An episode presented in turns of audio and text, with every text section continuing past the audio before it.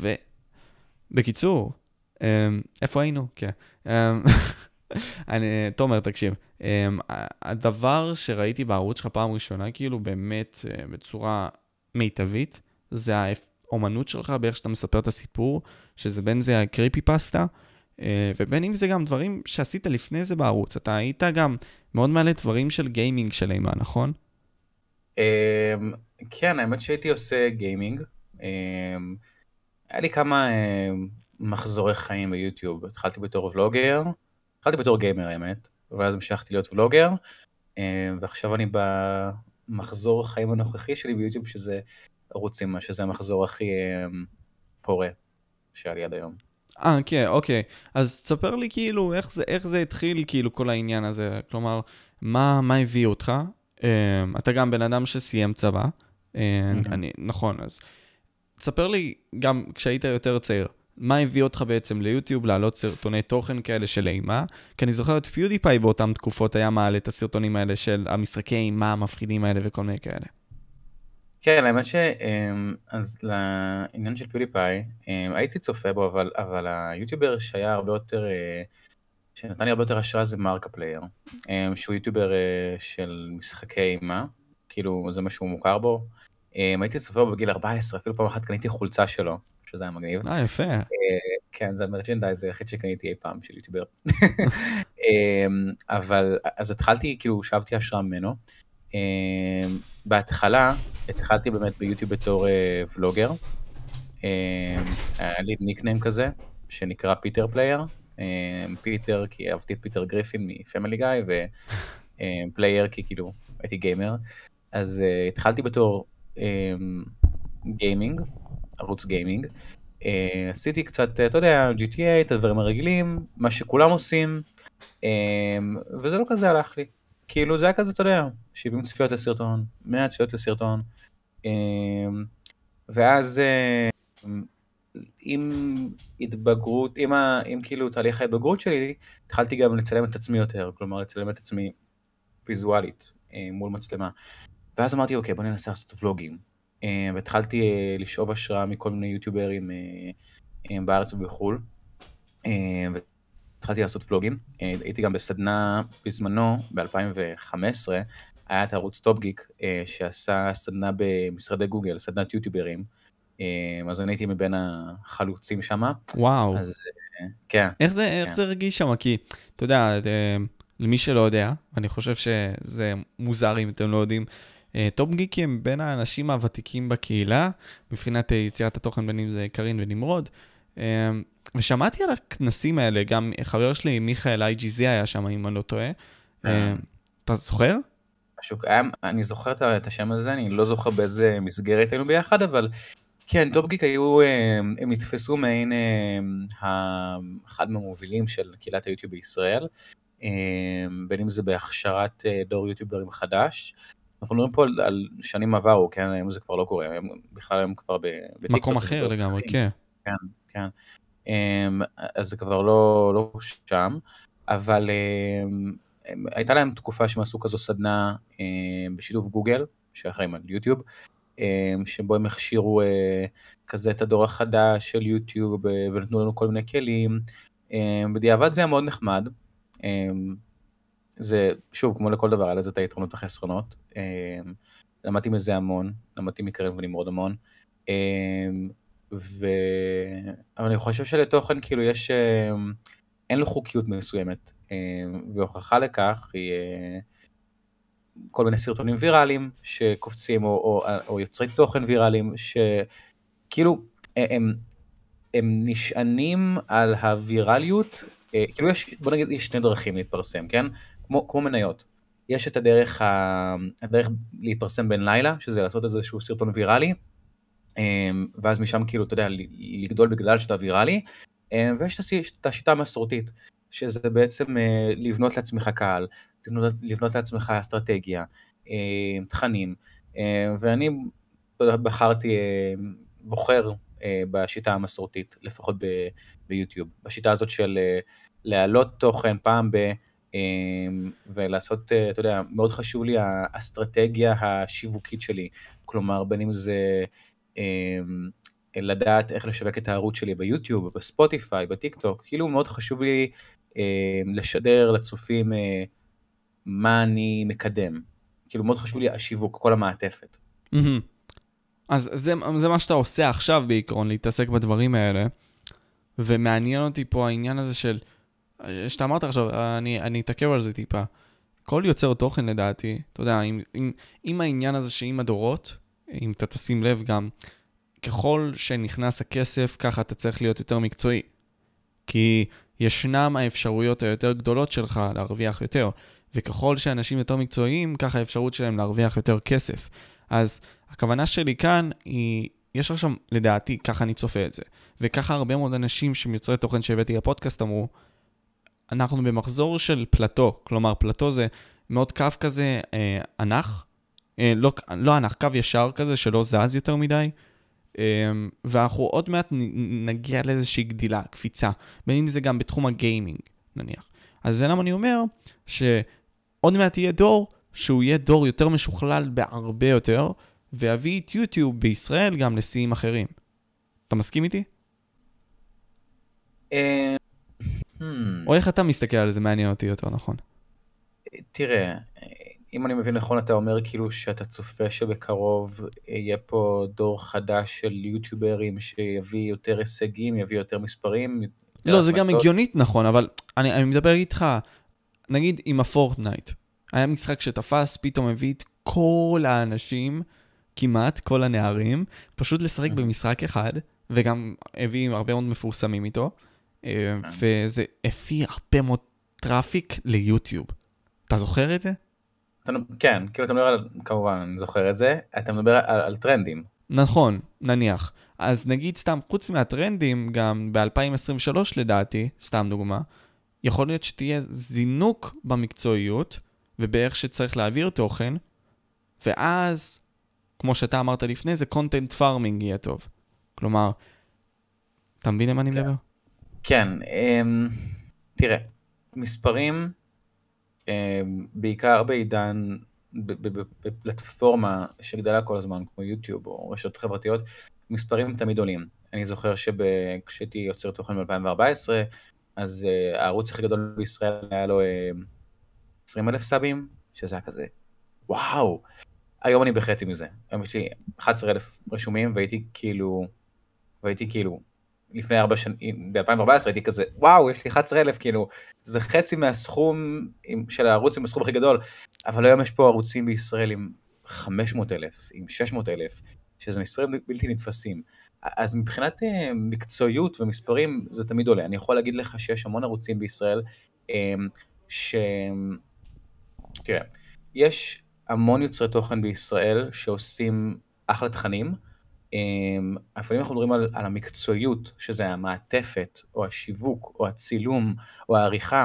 ברמה של חו"ל, יש מכל העוגה הזאת של, של יוטיוברים מובילים, יש אחוז די קטן שבאמת יודעים איך לעטוף את, את התוכן שלהם בצורה מקצועית, כמו סטודיו מקצועי. נגיד אלון גרעיני, אתה מכיר אותו? ברור, ברור. אלון גרעיני מבחינתי הוא האגדה בקטע של להביא את המקצועיות לשולחן. הוא נראה כמו יוטיובר בחו"ל.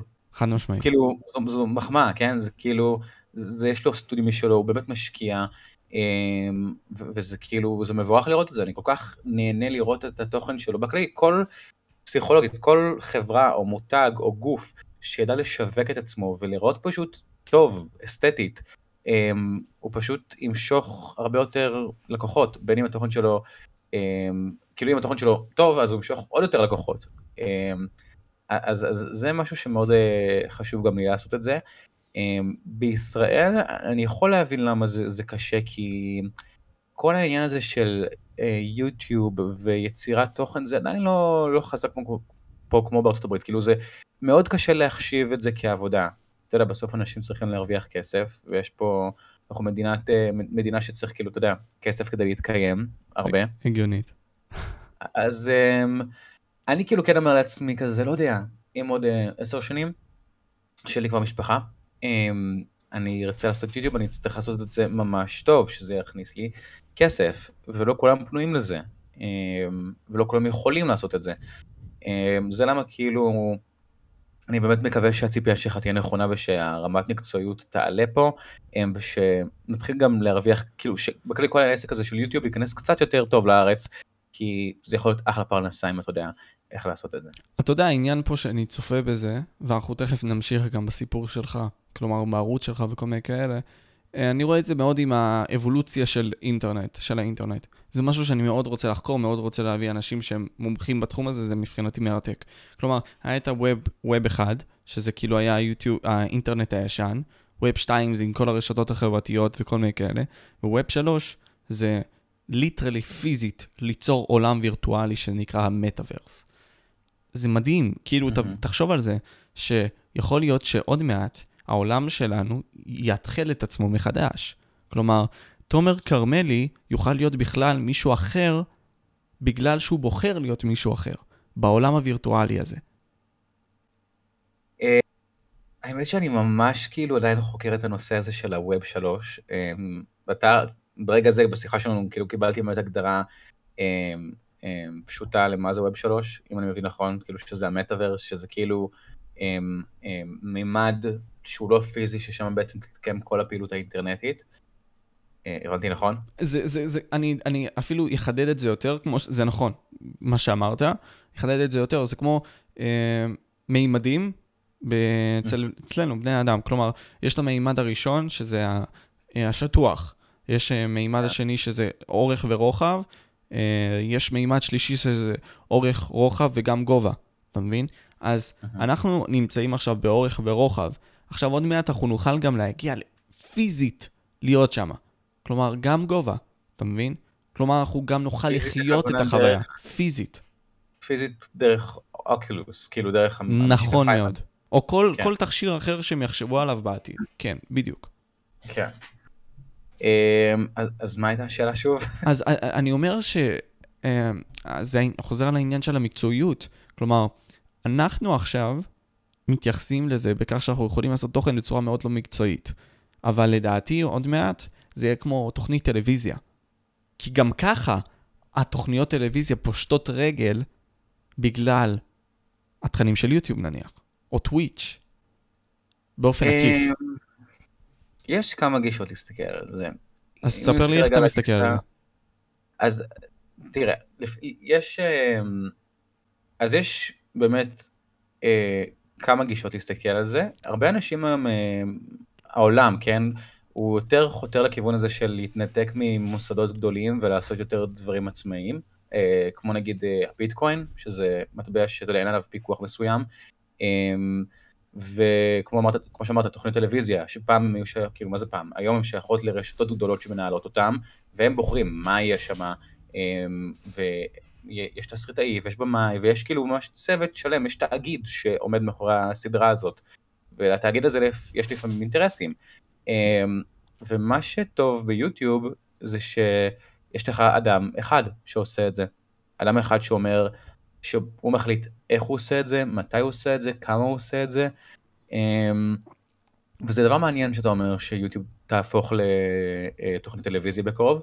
אני מקווה שזה יקרה, זה כבר קורה בארצות הברית, יש להם את היוטיוב אה, פרו, משהו כזה, שזה אה, יוטיוב רד, שזה כזה, כאילו ממש אה, תוכניות רשמיות כזה של mm. יוטיוברים.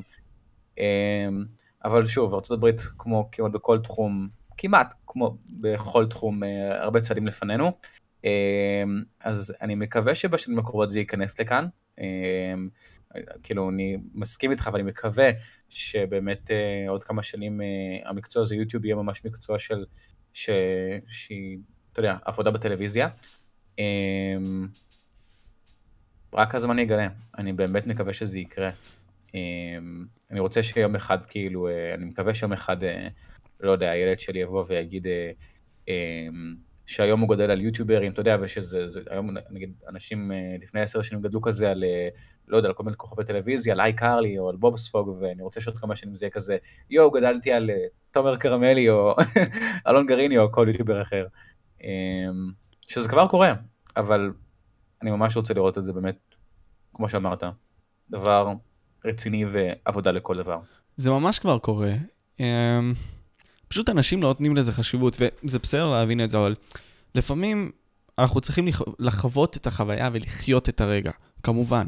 לחיות את היום הזה, החמישי לחמישי, מתי שאני מציינים איתך את הפודקאסט, בשעה 7.32, מרוכז עליך, אה, מנסה להיות אה, כמה שיותר מקשיב גם לדברים שאתה אומר. זה להיות ברגע, אבל לפעמים כשאתה נכנס למיקרו, אה, אתה לא רואה גם את המקרו. כלומר, כשאתה נכנס לעומק של הדברים, אתה לא רואה גם את הדבר שקורה בכלל. אתה מבין? אתה מתרכז על העץ, אבל אתה לא מתרכז על כל היער. והיער זה ההתפתחות של האינטרנט, עכשיו.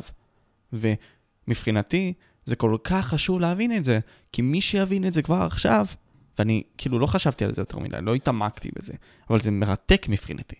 מי שיבין את זה עכשיו, יוכל להיות בין החלוצים של אותו עידן חדש שיהיה, והוא יהיה. שאלה מתי. ומי שיהיה ראשון, הוא זה שיצליח בגדול. Hmm. אמ, תראה, אוקיי, אז מה בעצם אתה, אתה מנסה... מה אני מנסה לה... להגיד? אני מנסה להגיד yeah. כן. שאתה, אתה נגיד סתם הצטרפת ליוטיוב ב-2013, נכון? Mm-hmm. אז אתה ראית דברים לגמרי שונים. על, על מה אתה גדלת ביוטיוב ב-2000, נגיד 2013, 2014 נניח? אמ, אז כמו שאמרתי על מרקי אה, פלייר, שהוא היה יוטיובר בחו"ל, אה, בארץ גדלתי על טופ גיק. אמ, כן, בגדאול. זיכרון שלי לא כל כך טוב, אבל... אני אתן לך שמות שאני גדלתי עליהם, דור וארז, שדוסקרופס, mm. אה, FAQIL, מילר. אה, בעיקרון, עליהם גדלתי בארץ. Mm-hmm. זה היה גם את KSI, רוטושו וכל מיני כאלה, בחו"ל, שהם יוטיוברים של פיפא. מה אני מנסה להגיד פה זה שאני ואתה עכשיו נמצאים כחלק מההיסטוריה, וכל מי שצופה עכשיו חווה את זה. הכוונה היא שכשאנחנו נעבור להיות בעולם, לדעתי, זה איך שאני תופס את זה, במימד השלישי הזה, אני אוכל גם ליצור תוכן בתוך המטאוורס. אני ואתה נוכל ליצור שם תוכן. וכבר התוכן, הוא לא יהיה רק ביוטיוב. הוא יהיה ביוטיוב, אולי בתוך יוטיוב. כלומר, יש יוטיוב של העולם האמיתי, ויש יוטיוב של המטאוורס. או יש אולי... אתה, אתה מבין למה אני מדבר? כאילו מין סוג של עולם, שתי עולמות נוספים. כי יש את העולם ה-virtual reality ויש את העולם של הריאליטי.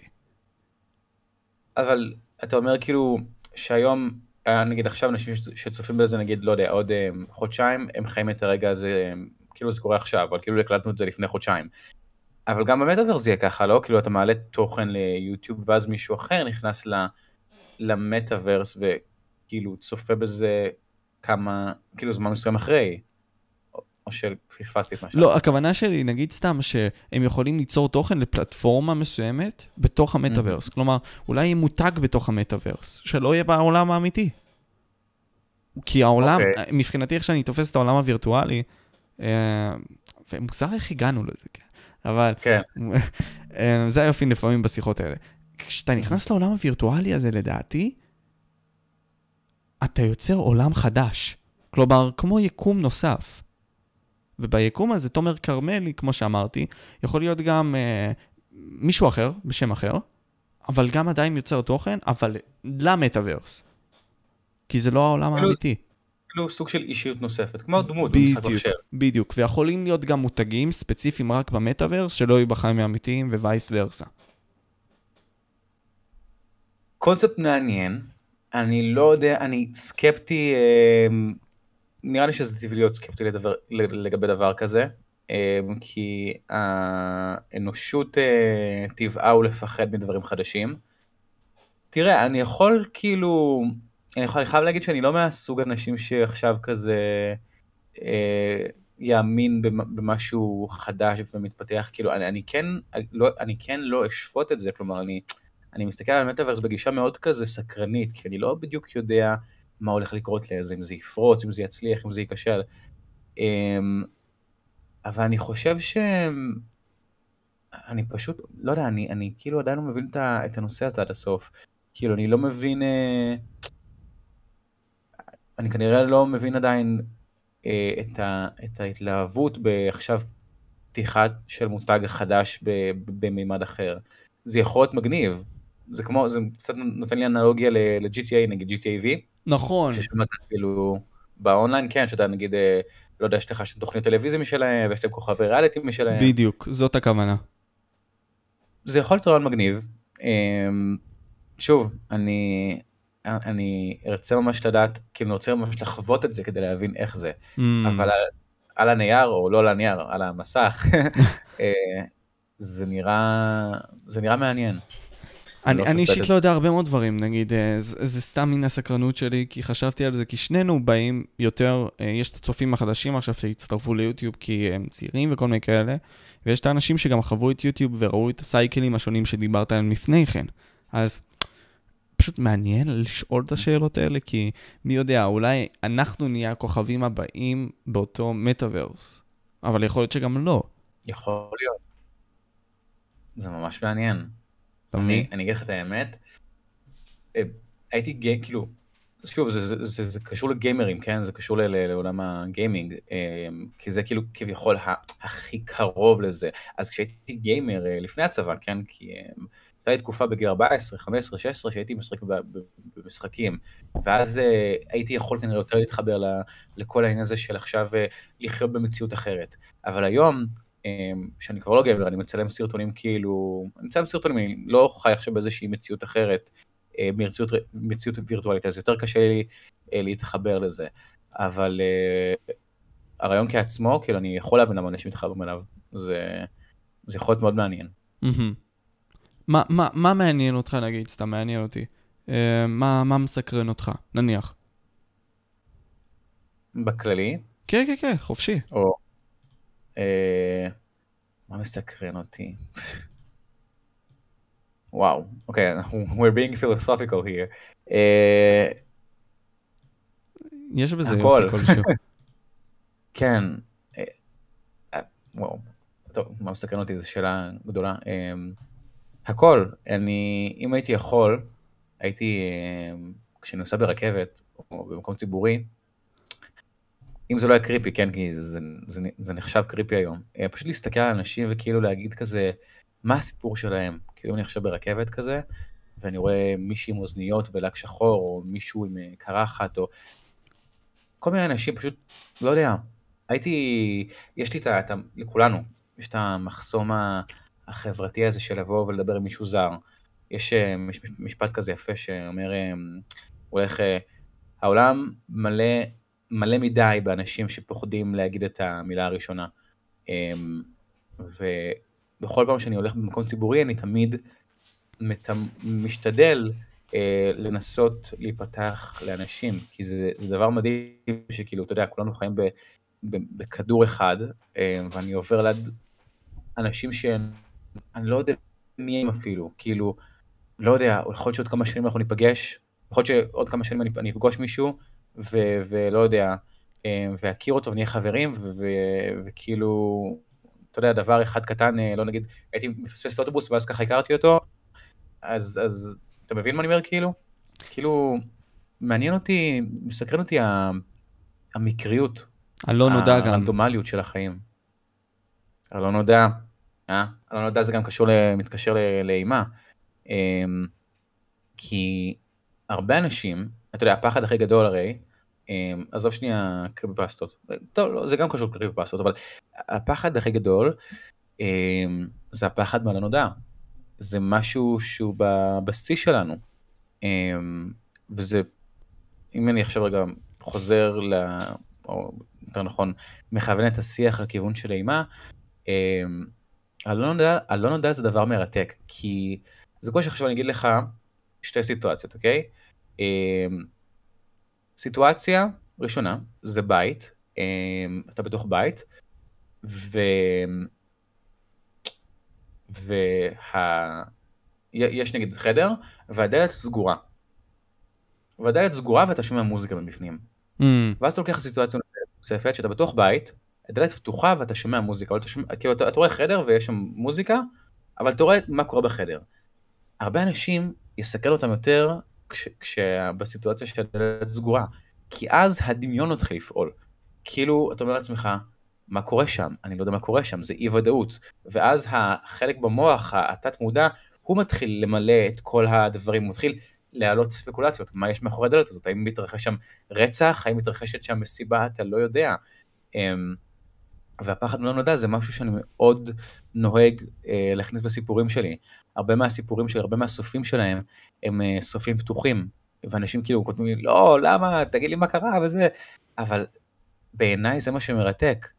כלומר, אם הסיפור נגמר ב, ב, בסימן שאלה, זה, זה, זה מרתק, כי זה מתמרן את הצופה לחשוב בעצמו מה קרה אחרי הסיפור. כאילו, האם היא מתה, האם היא לא מתה.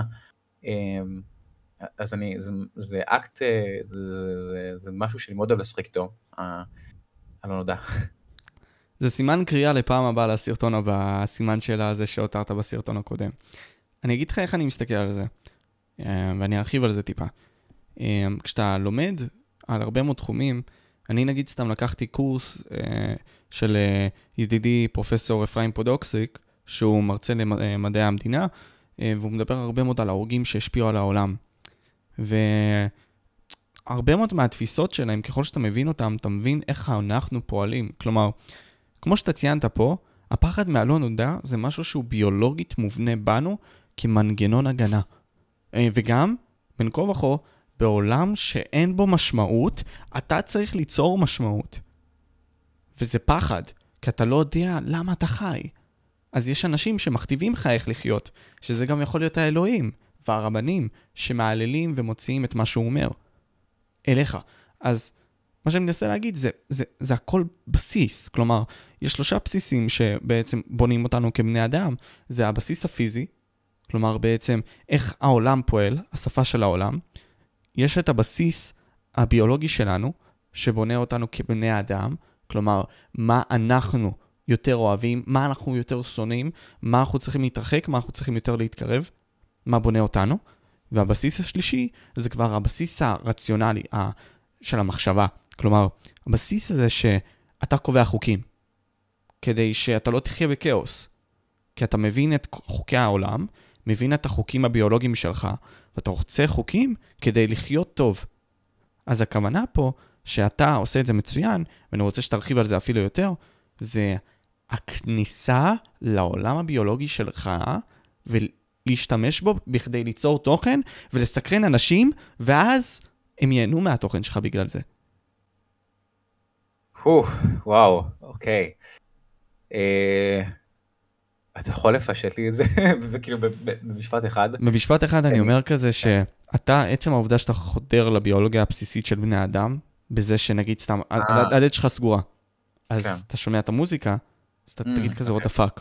אבל אם יש לך דלת פתוחה, אתה פחות תפחד, כי ביולוגית זה מבנה בך. חייב להגיד שלא טבעתי שהשיח ילך למקום פילוסופי, אני תמיד אהבתי פילוסופיה, זה מסקרן אותי, אז כאילו באמת שאפו, כאילו אני ממש נהנה, אני ממש נהנה, עכשיו קולט כמה עמוק השיח הזה, אמ, שזה מטורף. בכל מקרה, אני, לא, אני התרשמתי. אמ, אז, אז הרבה אנשים, אמ, אני אענה על השאלה הזאת בכך שהרבה אנשים כותבים, כותבים בתגובות למה אתה לא עושה על ג'ף הרוצח, או על כל דמות קריפי פסטה אחרת. ג'ף הרוצח הוא סבבה, כאילו הוא מפחיד, הוא, הוא, הוא משהו, אתה יודע, אמ, הוא גורי, הוא, הוא כאילו מדמם, הוא, הוא מזוויע, אבל אני, כשאני חושב על זה, כשאני כותב אימה, אה, שוב, זה תלוי, יש לי כל מיני ז'אנרים של אימה, אבל כשאני כותב על אימה, כשאני חודר לבסיס הביולוגי, כמו שאמרת, אני חושב שזו הגישה הכי טבעית והכי קלה להתחבר אליה. אמ, אני פשוט אוהב לכתוב סיפורים פשוטים על החיים. אמ, יש לי סיפור שמדבר על שהמוסר השכל שלו זה למה זה לא בסדר לרחל או, או להיות אה, בריון. אה, שזה דברים שפוגשים אותך יותר בחיים, אה, בחיי היום שלך מאשר אה, אה, ג'ף הרוצח. כי אנחנו לא פוגשים רוצחים כל יום, אה, לפעמים.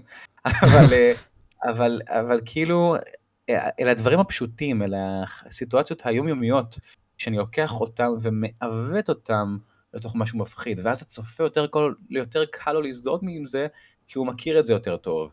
אה, כמו שנתתי לך את הדוגמה עם, עם הדלת, זה, זה משהו שהרבה אנשים מתחברים אליו.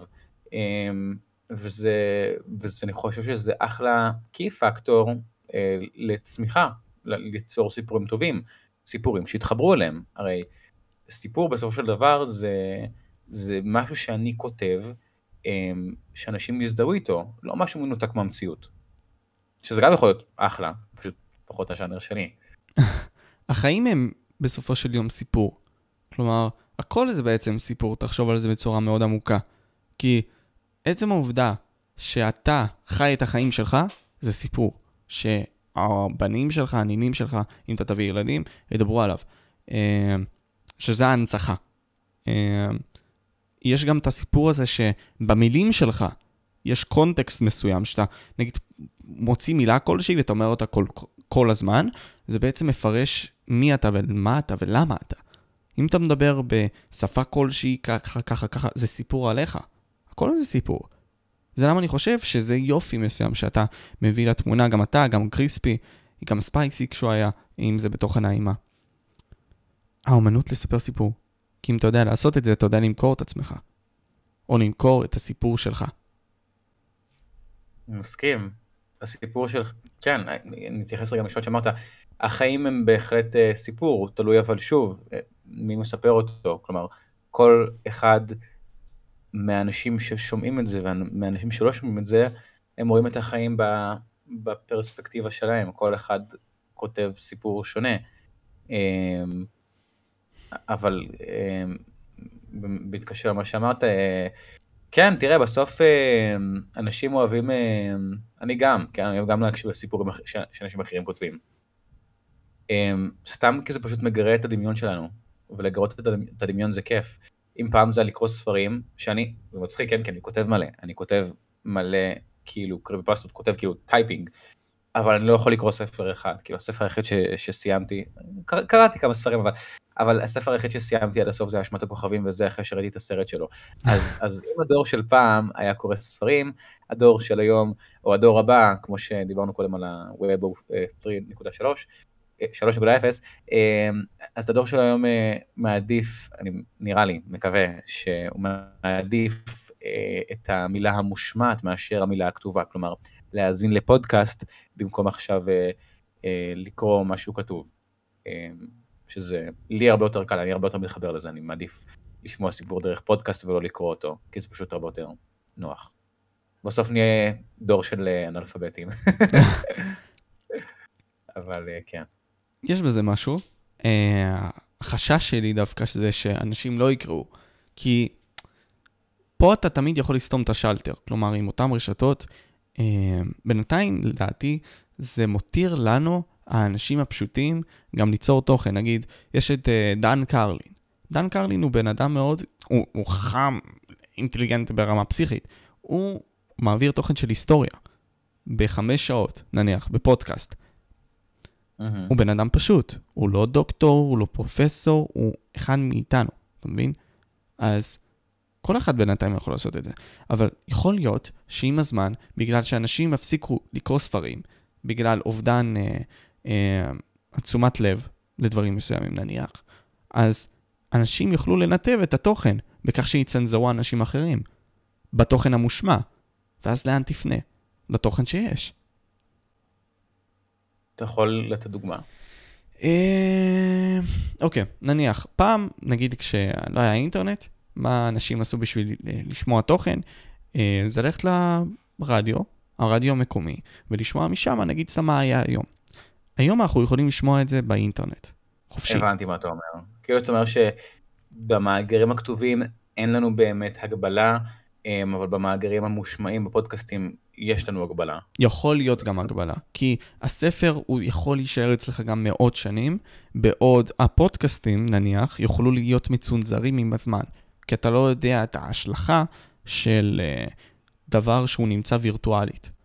זה מאוד מעניין שאתה אומר את זה, אמ, כי דווקא עכשיו, אני חושב שהפודקאסטים הם חלק מהמגמה של, אני מקווה, של, אתה יודע, המעבר הזה ל... לכל ה-Web 3.0, אמ, כי, והגישה האנטי-ממסדית הזאת, כלומר שלא יהיו רשתות חברתיות גדולות ששולטות בנו, אלא כל אחד אה, יהיה אדון לעצמו ויכול לעשות, לעשות כל פעילות אינטרנטית בעצמו, לא, ששום ארגון גדול לא עוקב אחריו. אמ, ואני חושב שגם לשם, אני מקווה ששם גם הולכים מעולם הפודקאסטים, כאילו ש... אתה יודע, אנחנו עכשיו נגיד תחת חברות גדולות, אנחנו תחת ספוטיפיי, תחת אפל מיוזיק, היה גם איזשהו סיפור, אני לא זוכר, לא זוכר את השם שלו, אבל... ג'ו רוגן? איזשהו... כן, איך קוראים לו? פודקאסטר מאוד ידוע בשם ג'ו רוגן, שצנזרו אותו, הורידו לו איזה כן, מאה כן. ומשהו פרקים. כן, ואז את המחאה נראה לי, והחזירו אותו, נכון? משהו כזה. אה, אה, יכול- לא, זה כבר מישהו אחר, אבל אמ, אה, יש לא, אין ספור אה, דוגמאות. אז הוא, אז אני חושב שבעוד עשר שנים אולי כבר לא יהיה ספוטיפיי, אולי, כבר, לא יודע, תהיה איזושהי, לא, לא תהיה חברה, כל אחד יוכל לעלות ולהיות מושמע בלי להיות מצונזר כמו הבחור הזה אמ, שצונזר. אמ, אני חושב שדווקא לשם הולך ה, ה, הכיוון הזה, אבל כן יש איזשהו ביטחון פיזי, כי המילה הכתובה זה משהו פיזי, זה קיים, זה לא נמצא באיזשהו מאגר בענן, זה נמצא פיזית אצלי, לידי כאילו, מוחשית. אז אני יכול להבין את, ה, את החשש הזה מצנזורה, אני מקווה שאנחנו, לא- שאנחנו לא הולכים לשם, שאנחנו אה, בדרך למקום פחות מצונזר ו, ויותר, אה, פח, שפחות חברות גדולות אה, יכתיבו לנו אה, מדיניות מסוימת שלפיה נצטרך אה, לפעול. אבל. אתה- אתה רואה, תומר, זה לדעתי בלתי נמנע. כי הטבע האנושי פועל לכך שה- אה, שיש שולט ויש נשלט. והשולט שלנו כביכול זה האלוהים, אם אנחנו נלך מבחינה דתית. אנחנו נשלטים על ידו. אבל פה ב-Web 3.0, במידה ואנחנו נלך למטאוורס, יהיה מישהו שהוא שולט שהוא פיזי, שהוא בן אדם כמוני כמוך. יצור שהוא, לדעתי, מקום, יש לו מלא מקום לטעויות. והוא ירצה כוח, והוא ירצה שליטה. ולפי הפילוסופיה אתה- שלו והפוליטיקה שלו, ירצה לעצב את אותו מטאוורס, במידה ויש שולט אחד. או שתיים. אה, נראה לי אבל כל הרעיון של מטאוורס זה ההפך, לא זה שאנחנו נהיה מנותקים, הרי מטאוורס זה לא חברה מסוימת, נכון? אם אני מבין נכון. אבל מי ששולט בנרטיבה באותו מטאוורס, ומי ש... זה כמו בעולם הזה, מי ששולט בנרטיבה, מי ששולט בעצם... אה... אני, אני מדמיין את המטאוורס כמו עולם שני. כאילו, כמו שאנחנו חיים עכשיו, אותו דבר רק בעולם הבא. אמ, תראה, כי, כי כאילו- הבלוקצ'יין הוא לא באמת בטוח. כלומר, גם להעביר ביטקוינים זה לא כזה בטוח. כי יש לך איי-די מסוים. זה לא שהאיי-די משתנה כל פעם. האיי-די שלך הוא ספציפי. זה אותו דבר. בהנחה ואנחנו מדברים על, על, על מטאוורס או, או על יקום או עולם מקביל שבו אין שולט אחד, של, שיש, אתה יודע, שכל אחד שוב אדון לעצמו ושולט בנכסים והפעולות האינטרנטיות שלו, כאילו, מה טוב, כאילו זה, זה מעולה. אבל, אבל אם אתה מדבר באמת על מישהו אחד ששולט, אז כן, זה יכול להיות בעיה, זה אפילו יכול להיות עוד יותר בעיה אם זה רק בן אדם אחד ששולט בכל המטאוורס. כי אז, אתה יודע, לפחות פה, כשבעולם שלם שיש לנו את פייסבוק וטוויטר ווואטסאפ, יש לנו כאילו סוג של, סוג של גיוון. אמ, לא שהחברות האלה, החברות האלה מגבילות אותנו מדי, אבל יש סוג של גיוון, אבל תלוי מאוד מה המציאות, אמ, כאילו, מה, מה מבין שתי המציאויות יקרו, כאילו מה, האם המטאוורס יהיה, אתה יודע, כל אחד לעצמו, או מישהו אחד ששולט בהכל. אבל עדיין יש מישהו שמכניס אותך אליו. זה כמו שהמחשב הזה הוא ממיקרוסופט. המיקרוסופט נכון. מכניס אותך למחשב. יש יכול להיות איזשהו לינק שמקשר בינך לבין אותו עולם, שזה אותו המשקפיים. זה כבר, אה, זה כבר האותיות הקטנות אה, שאנחנו אה, נצטרך, אתה יודע, זה, זה מאוד קל עכשיו לשער ולדעת, אבל אני חושב ש... הרי המטאוורס הוא עדיין לא, אין לו עדיין, אה, תשתית? כאילו, תפיסה. כן, תשתית, אני, אני, אני לא יודע, אני לא, אם אני עכשיו רוצה להיכנס למטאוורס אני לא בטוח שאני אוכל, כי עדיין אין איזושהי, כאילו עדיין לא קיים. זה, זה יש בערך, יש, יש, אבל זה לא, בכלל לא פופולרי, בוא נגיד ככה. לא, כן, זה, זה לוקח לזה זמן להתפתח. אמ, אז שוב, נצטרך לדעת לחכות שזה יגדל, אמ, שזה יקבל, אמ, אתה יודע, תשתית נורמלית, ואז נראה אמ, מבחינת אה, צנזורה, מבחינת החוקיות, מבחינת החוקים, כאילו, איך הדבר הזה פועל. אבל להגיד היום ש... תראה, בכל, אני חושב, כמו שאמרת, הטבע שלנו שהוא תמיד שלנו שולט ונשלט. בכל ווב שלנו, גם אם זה ווב 4 או 5 או 10 או 20, תמיד תהיה השאלה הזאת של כמה אנחנו מוגבלים, כמה החופש הביטוי שלנו הוא מוגבל באמת. אמ, לא יודע, אני מקווה שכמה שפחות, גם זה ב...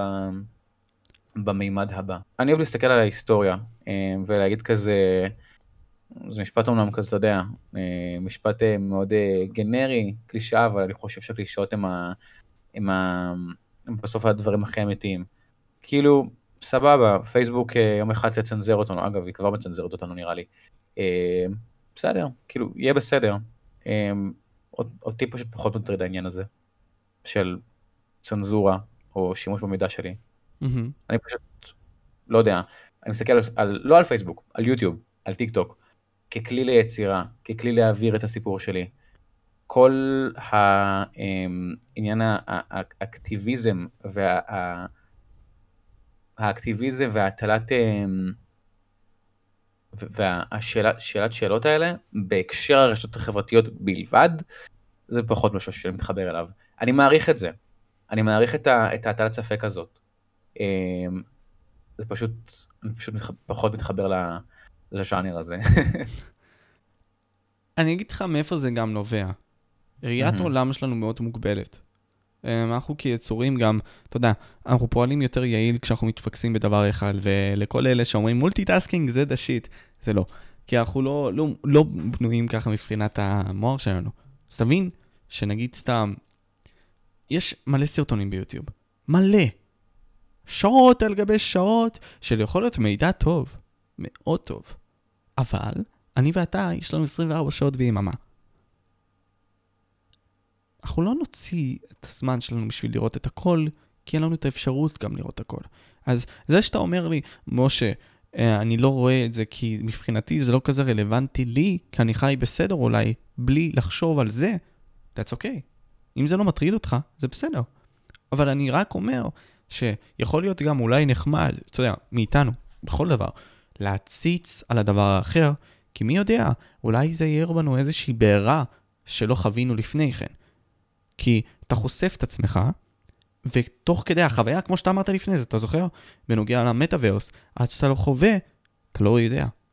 אז פה, כשאתה תחווה את זה, אתה תדע אם להגיד לזה כן או לא.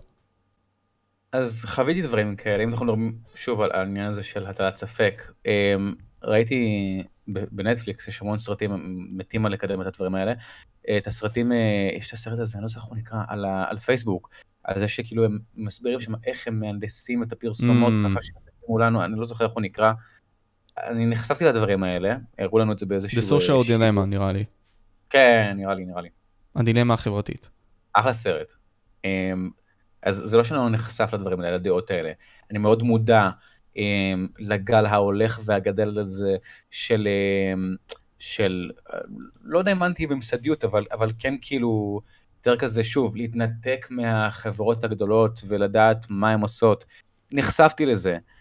ביום יום פחות מטריד אותי. Mm-hmm. ונחשפתי לזה. אני מעריך את ה... אני, תראה, ככלל, אנחנו עושים רגע, נוצאים רגע למקרו, כן? לחיים עצמם, לא רגע ברשתות החברתיות. אני מאמין בגישה שהיא אה, לא שיפוטית, אני מתרגל מיינדפולנס, אתה יודע מה זה? כן, כן, כן, אבל בכל זאת תסביר. אז מיינדפולנס אה, זו שיטה בעצם, אה, שיטה, זה סוג של מדיטציה, בעצם שהבסיס שלה זה אי שיפוטיות, לקבל את הדברים איך שהם.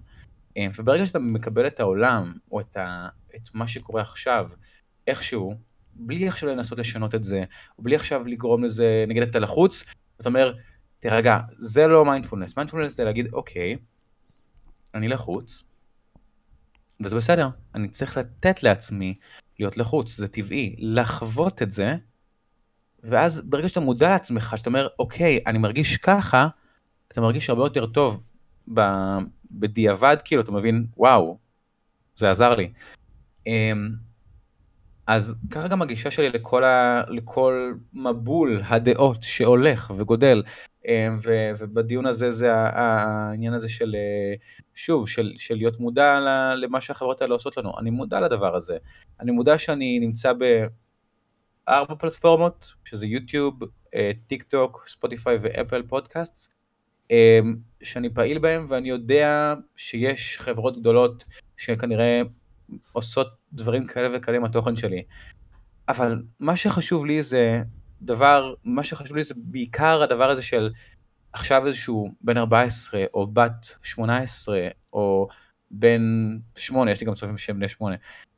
מה שחשוב לי זה שאותם אנשים, אחרי יום עבודה ארוך, או כשלפני שהם הולכים לישון, או בנסיעה ארוכה, הם פשוט רוצים לנתק את עצמם מהעולם, ולהקשיב לסיפורים שלי, הסיפורים המומצאים שלי על הפחד, מה לא נודע, על הדברים האלה, זה מה שחשוב לי.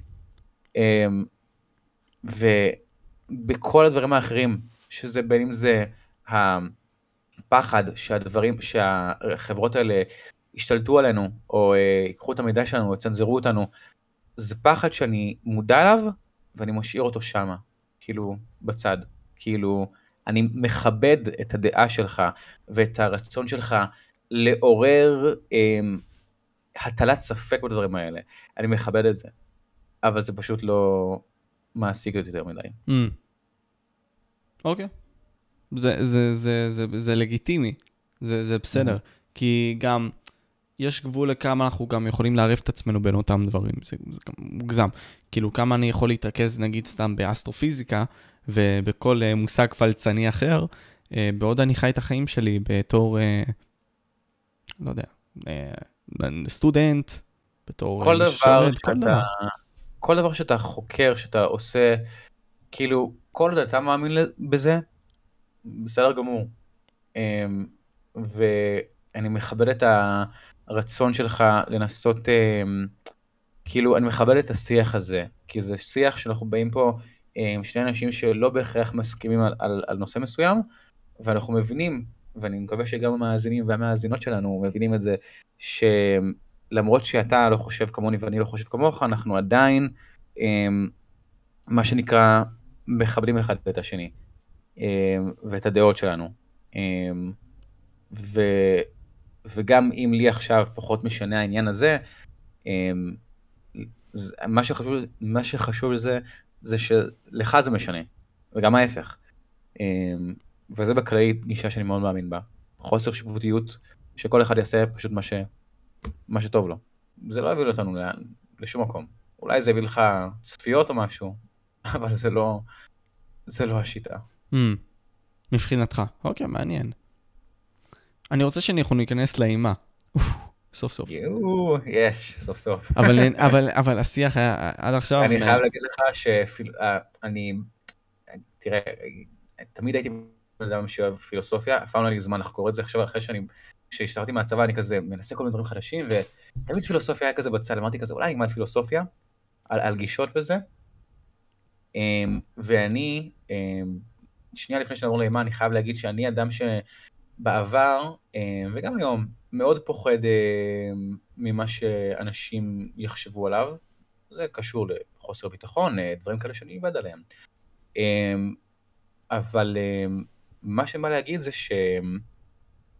שהשיח הזה, השיח שבכלי, שיח, כל השיח הזה על, על, על תפיסות עולם הוא שיח חשוב.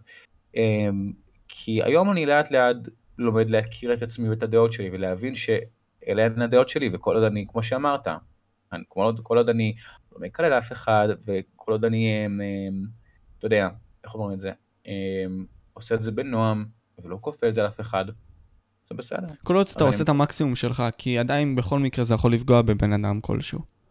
כן, בדיוק. בעידן שלנו כל... זה כאילו נגיש, ייפגע. Yes. כן. בוא נקווה שיוטיוב לא יחסמו אותנו עכשיו. לא אמרנו כלום. איך קוראים למנכ"ל שלהם? הלו, מנכ"ל, אנחנו בסדר. אל תחסם אותנו בבקשה. כן, מאוד מסכים איתך. אני, אני, אני אפילו ארחיב על זה טיפה. היופי כאן בפודקאסט שאני לפחות רוצה ליצור, זה כנער, לפחות, אתה יודע, אדם צעיר, זה לשאול את אותם חוקרים על אותם אנשים שהשפיעו על העולם הזה, להביא אותם לפודקאסט ולשאול אותם, נגיד, הבאתי אה, שבוע, אתמול, אה, פרופסור אה, בשם אירן, אירן, אוי, פאק, שכחתי את השם משפחה שלו, לא היה לי לחתוך את זה. הבאתי איזשהו פרופסור בשם אירן, מאוניברסיטת תל אביב. טוב, בוא, בוא נמצא את השם שלו. פרופסור שאתמול הבאתי זה פרופסור בשם אירן דורפמן. הוא מאוניברסיטת תל אביב, הוא בכללי מלמד את כל מה שקשור לתיאוריה וספרות צרפתית. Mm-hmm. והיופי כאן זה להבין, נגיד, למה יש פילוסוף בשם ז'אן פול סארטר. שהוא היה סופר, היה פילוסוף, והגישה שלו היא דיבור על הקיום ועל המשמעות. אוקיי, אז מה בעצם, למה אנשים קראו אותו? למה אנשים חשבו שהפילוסופיה שלו, הדרך הסתכלות שלו על החיים, היא מעניינת? להבין את זה, כי אנשים, אנחנו חיים על פי התפיסות האלה. אנחנו לא מודעים לכך שהם, בגלל שקראו אותם כל כך הרבה, אנשים חיים את החיים שהם חיים, בגללם. בזכותם, סליחה. בזכותם. זהו. זה כמו, זה כמו להבין את התנ"ך, זה כמו להבין את הקוראן, זה כמו להבין את הברית החדשה. ככל שאתה יותר מבין את זה, אתה מבין למה אנשים פועלים כפי שהם פועלים.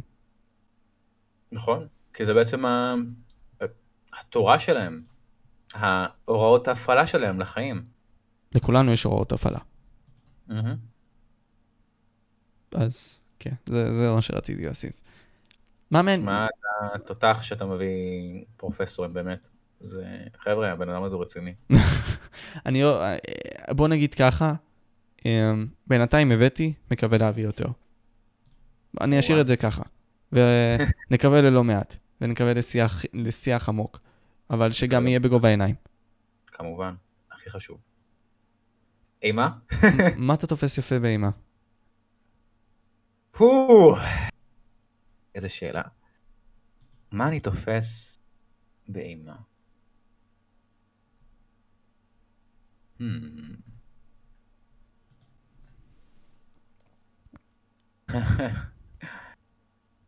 אימה... תראה, אני אדם שאוהב, אה, תמיד היה לי דמיון פורה. החלומות שלי, בגלל הדמיון הפורה שלי, הם, הם לא חלומות עם היגיון פיזי. הרבה אנשים אומרים לי, חלמתי על זה שהלכתי לקנות גלידה, ואז המוכר היה חיפושית, ו, וכאילו אז הוא אכל אותי. לי אפילו אין את זה. יש לי חלומות כל כך לא ברורים, כל כך אקראיים, יש לי פשוט, איך נקרא, רצף של אירועים אקראיים, כאילו, פיזית זה לא מתקיים. אה, והדמיון הזה, אה, בתור ילד קטן, הייתי צופה בסדרת אימה שנקראת שעה מחושפת. סדרה מדהימה. על מה היא? סדרה כאילו, אתה יודע, לילדים. סדרת אימה לילדים, אמ, מדברת על, על כל פרק הוא על איזשהו משהו מסתורי אחר, פעם אחת זה מלון כזה שאנשים מגיעים אליו, ואז המלון הזה בעצם כל האנשים שם ארוחות רפאים. זה דברים כאלה שהייתי אוהב כילד קטן. תמיד, תמיד אה, כנער אה, הייתי כזה מסתכל על ה... נגיד הייתה, הייתי בהפסקה, אה, והיה את כל הילדים שיצאו החוצה, אה, והיה לנו בניין ישן בבית ספר, ואף אחד לא נכנס לבניין הזה, והייתי, הסתכלתי על הבניין ואמרתי כזה, מעניין מה קורה שם. כאילו כל הדברים, כל הדברים, אם אנחנו עכשיו כאילו, אתה יודע, במבול הזה של החיים, והכל כאילו, הכל קורה, וכולם מוצפים, ו, וכולם הולכים כאילו לכל מקום, בוא נתאר את זה כהפסקה גדולה, אוקיי? יש פשוט מלא, מלא ילדים הרבה, יש כאלה שמשחקים טניס, אה, לא טניס, יש כאלה שמשחקים פריסבי, יש כאלה שמשחקים קלאס. ואז את, ה, את, ה, את הדברים האלה בצד, את ה, מה שמופיע לך בצד של העין, את כל הדברים הצדדיים, כל הדברים שלא מקבלים ספוט. Um, הדברים האלה תמיד סקרנו אותי. Um, ואם אנחנו מקשרים את זה לאימה, אז כל הדברים הלא מוסברים. Um, כי מקומדיה תמיד קל לצחוק, זה כיף, אני מת על קומדיה. מדרמה קל להתרגש, לבכות זה נוגע ברגש, אבל אימה זה משהו אחר, כי אימה זה לא משהו שפוגש אותנו יותר מדי ביום יום. זה מדבר על, על, על רגעי פחד, זה משהו שפחות נפוץ. ולקחת את הדבר הזה, שוב, זה, זה בצד של החיים, לא, לא יותר מדי בצד, אבל זה כאילו ב... לא, לא, ב, לא במרכז שלנו. ולקחת את הדבר הזה, את האימה, ו... ליצוק את זה לתבניות, אמ, לתבניות של, אה, לא יודע, עכשיו של כפר מרוחק באיזשהו מקום, או, או אמ, אה, לא יודע, אוטו רדוף, כאילו, ליצוק את זה למקרים אמיתיים שיכולים לקרות לכל אחד מאיתנו, זה דבר שאני מת עליו. אני יכול לקחת עכשיו כל דבר, כל סיטואציה, ולחשוב איך אני הופך אותה למפחידה. נגיד, זרוק לי סיטואציה מהחיים. חברה שלי נמצאת במקלחת, וזה משהו שדרך אגב היא אמרה לי, היא אמרה לי, אה, משה, תקשיב, פחדתי ממש, הייתי במקלחת, אה, ההורים שלי כולם ישנים, סבתא ישנה, אה, ווואו, זה מפחיד אותי, אני חושבת שיש פורץ. אז, אז, אז מקלחת זה דוגמה קלאסית, דווקא התכוונתי לדוגמה הכי לא קשורה, אבל, אבל נזרום עם זה. אה, התכוונת לדוגמה לא קשורה? כי אמרת לי כן. relatable כזה, משהו לא. שאנחנו עושים בחיים. זהו, כי לא, תן לי רגע דוגמה שלא קשורה, שלא, שאין לה איזשהו אקט מפחיד. אין בה- אין בה אקט מפחיד. אה, לאכול המבורגר. אוקיי, סבבה. אז מה שאני אוהב לעשות עם אימה, זה שוב, אמרנו, אימה זה, אתה יודע, זה דברים שרואים בדרך כלל בסרטים או בחדשות שיש רוצח מטורף שמסתובב. זה עוד דברים שפוגשים אותנו ביום יום. המבורגר זה משהו שכן פוגש אותנו ביום יום. אבל עכשיו בוא נגיד, לא יודע, אתה אוכל את ההמבורגר הזה, ואתה יכול לשאול את עצמך, מה יש בהמבורגר הזה? איך אני יודע שזו פרה שנשחטה ולא אדם או תינוק? או שאתה יכול לאכול את ההמבורגר הזה, אמ, ואחרי שאתה אוכל אותו, אתה פתאום תמות. כאילו, זה לקחת את, ה, את הדבר הפשוט ולנסות להפוך אותו בעזרת הדמיון למשהו מפחיד. המבורגר זה דוגמה מאוד שטחית. אמ, תודה. וגם, אתה יודע, בכיף. לא, אבל, אבל כאילו, אני אתן לך דוגמה. אמ, היה לי סיפור אמ, שעל משפחה שנוסעת לנופש בכפר, והכפר נראה מאוד שמח, ומאוד, אה, אתה יודע, כזה happy, וכולם כזה אה, שמחים, וכולם כזה לבושים בלבן, וכולם פשוט שמחים יותר מדי. ואז, אה, וזה, כ- כ- בריאה הראשונה זה נראה לך כאילו, אה, זה נראה לך כאילו, סבבה, מה, אני הולך לכפר, ליהנות, כאילו לאיזשהו כפר מיסטי כזה, ואז אתה קולט שכולם שם קניבלים, שבעצם הארוחת ערב שמוגשת באותו כפר, אה, זה המטייל, המבקרים שמגיעים לכפר הזה. ואז זה נהיה פחות מפחיד. אתה מבין? זה לקחת את הדברים הפשוטים, לא בהכרח אה, אה, ג'ף הרוצח, או ארוחות רפאים, את הדברים הפשוטים, ולהפוך, לזקק מהם את, ה, את, ה, את, ה, את, ה, את הפרטים שיכולים להפוך את זה לכל כך מפחיד ו, ונוראי. לעבות אותם, הייתי אומר, ולהוסיף לזה תבלינים כמו פלפל וכל מיני כאלה. כן, אבל בלי לעוות אותם. האמת, כן לעוות אותם, אבל לעוות אותם ב- ב- ב- בתחום ההגיוני. לא עכשיו הגעתי לכפר וכולם נהיו שם חייזרים ואכלו אותנו. לא, זה לא יקרה. הגעתי לכפר ווואלה הם קניבלים, זה משהו שיכול לקרות, זה אשכרה יכול לקרות, יש קניבלים בעולם, לצערי. אז אתה אומר, אז אתה אומר, יש בני אדם, בוא ניקח את הקיצון של בני אדם. או יש עכשיו, אה, יש חיים, בוא ניקח את הקיצון של החיים ונראה או נדגים בסיפורים, בקריפסטות שלי, איך הם יכולים לקרות באמת. בדיוק, כי קיצון זה משהו שאנחנו אוהבים בתור בני אדם.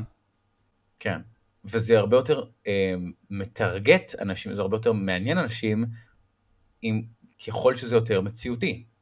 זה Mm. למה אני כותב על דברים, על, על מקרים של היום-יום, של החיים האמיתיים, על בתי ספר, על מלחמות, על דברים שקורים פה, בעולם שלנו. מהמם. אז אתה כאילו אומר לי,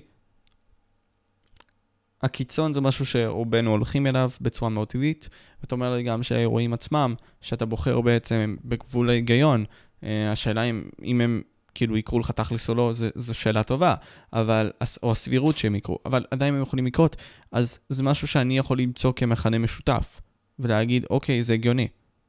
כאילו זה, זה קרה לי, הלכתי עכשיו ל... לא יודע מה, למסעדה הזאתי, או הלכתי עכשיו לפיקניק ביער הזה, וכאילו, אפשר להרחיב משם. מהמם. אז ככה אתה תופס את זה, כלומר, היו, העניין כאן זה פשוט לקחת את היום-יום ולהרחיב עליו בקיצון יפה כזה, שייתן לו משמעות אחרת. שיכולה ל- לשים לך איזושהי שאלה בפעם הבאה שתהיה שם, אולי אני צריך לפחד? אמ, אה, או להכניס את המטרה עצמך לטריפ כזה. כן, המטרה שלי היא לא לגרום לאנשים לפחד מאותן פעולות בסיסיות, אלא לגרום להם לחשוב מה אם. מה Mm. אם אני עכשיו הולך עם הכלב שלי, כאילו אני הולך עכשיו עם הכלב שלי לטיול, מה אם יש מישהו מאחוריי ואני לא יודע את זה. זה כאילו, לא עכשיו כזה, אני עושה סיפור על, אה, על, אה, על נגיד החופשה הזאת שאנשים הולכים אליה ואז יש כפר קניבלים. זה לא עכשיו לא לצאת לחופשות, זה פשוט כזה לחשוב כזה, "אה, איזה מעניין זה אם הם קניבלים. לתת Mm, if. Like, what if, exactly. Mm, Um, יש לי סיפור, um, אפרופו אנטי ממסדיות אה, שדיברנו עליו, על, על, על הנושא הזה קודם, אה, על נשיא ארצות הברית, שזה סיפור שקרה לי, ש, שכתבתי בהשראת החלום שהיה לי. אה, ספוילרים למי שלא ראה את הסיפור, זה סיפור בעצם על, על איש ב, ב, שעובד ב... בסיקרט סרוויס, בשירות החשאי של הבית הלבן, ומגלה שהנשיא הוא בעצם רובוט.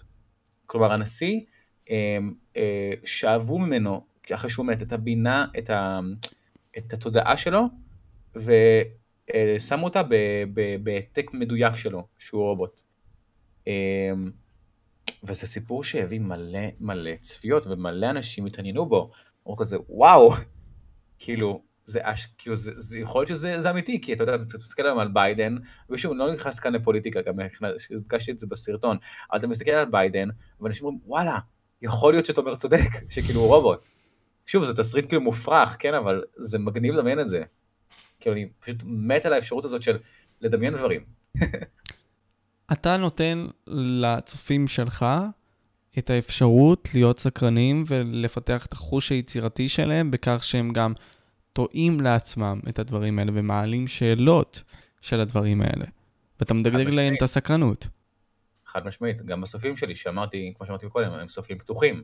רובם. פעם בי אני נותן להם את הסיפוק הזה של וואלה היא מתה בסוף. אבל... אה, יש. כן, אבל הרבה הרבה סופים פתוחים, אה, אני עושה, אני עושה את זה כי אני פשוט, אני אוהב לראות דברים כאלה, אני אוהב לראות סרטים שוואלה אתה לא יודע מה קרה בסוף. או לא יודע במאה אחוז מה קרה בסוף. כי זה הכי כיף. זה מדגדג את, ה... את הדמיון, כמו שאמרת. כל פעם שאנחנו יוצאים נגיד מסרט, אתה יודע, אה, בין אם זה ספיידרמן, No way home, סתם דוגמא, אם אתה ראית, אני לא יודע אם אתה ראית, אז תמיד הייתה לך את התהייה מה קרה אחרי זה, כלומר... נכון, נכון. נכון, רגע, אני לא רוצה לבלבל, זה כשאימא, אה, בת דודה שלו תפסה אותו כשהוא ספיידרמן? זה... הסרט הכי אחרון, נכון? של ספיידרמן? לא, לא, לא, זה סרט לפני האחרון. אה. גם, גם סרט אחרון, כי אפשר להגיד כן. פיטר פארקר בא הלך לחברה שלו, אחרי שכל כן. הידע שלהם, או, ספוילר, sorry, sorry, oh my God. סליחה, סליחה, אני מתנצל. זה גם כאב נראה לי לצופים ששומעים עכשיו באודיו. אמ, כן. הוא הלך לחברה שלו, אחרי שהתחלו את העולם מבחינת ידע, לא מכירים את פיטר פארקר. ופשוט אה. הלך לחברה שלו, לחנות, ופשוט לא ידעה מי זה. מי אתה? איזה כואב זה. ובדיוק ככה הסרט נגמר, אתה לא יודע מה קורה אחר כך. זה מעצבן, אבל וואלה זה גם מסקרן. מה קרה אחר כך? אז, אז, אז זה באמת משהו שאני אוהב לשחק איתו, לרוב. Mm.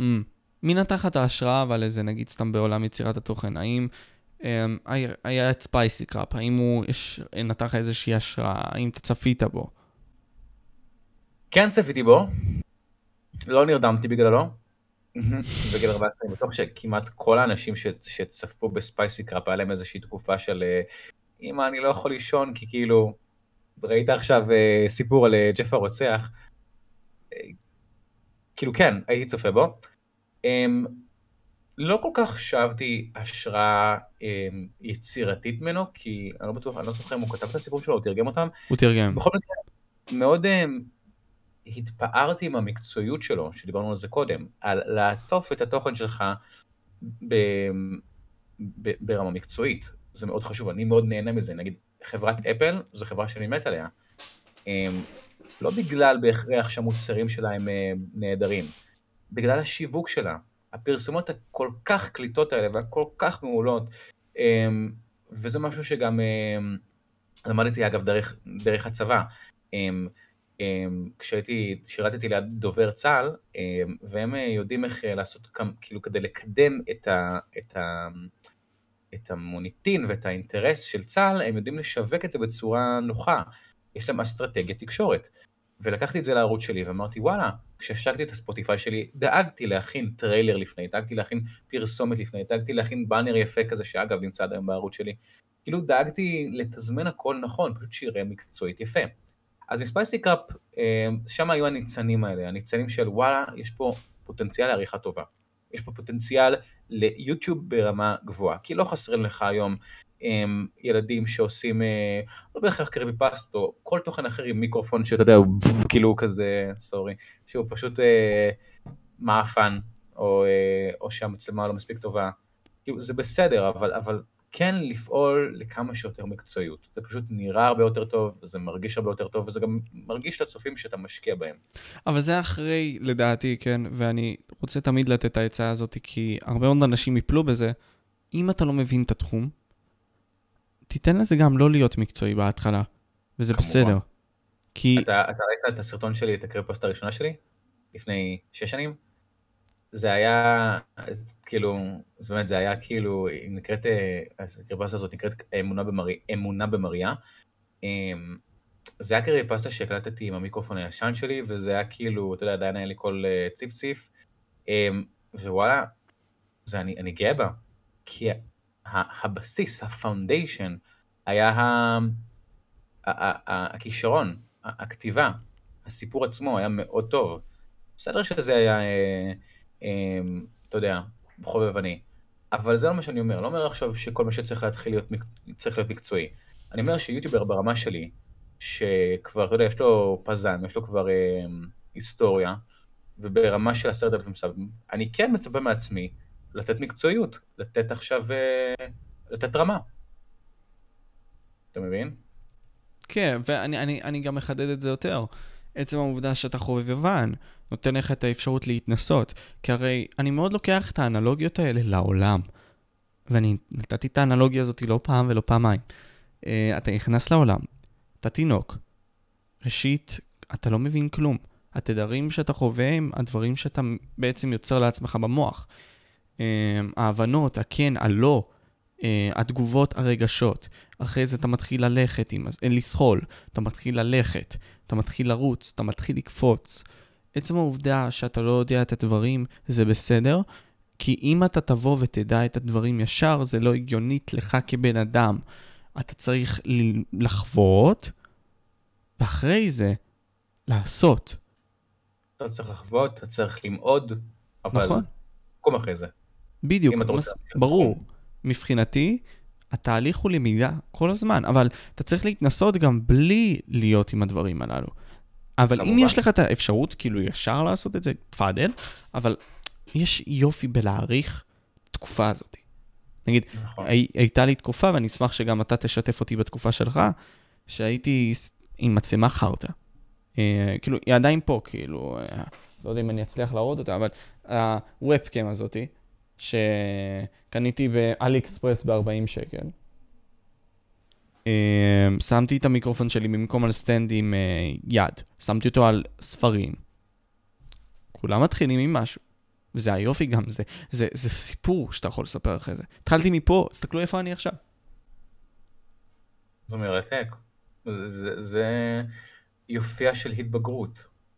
שוב, אני מסתכל על התצות, כאילו, כן, כמו שאתה, שאתה עם, עם המצלמה החובבנית שלך בהתחלה. אמ, ככה גם אני התחלתי, אני ביוטיוב כבר מה? עשר שנים תכף? תשע שנים.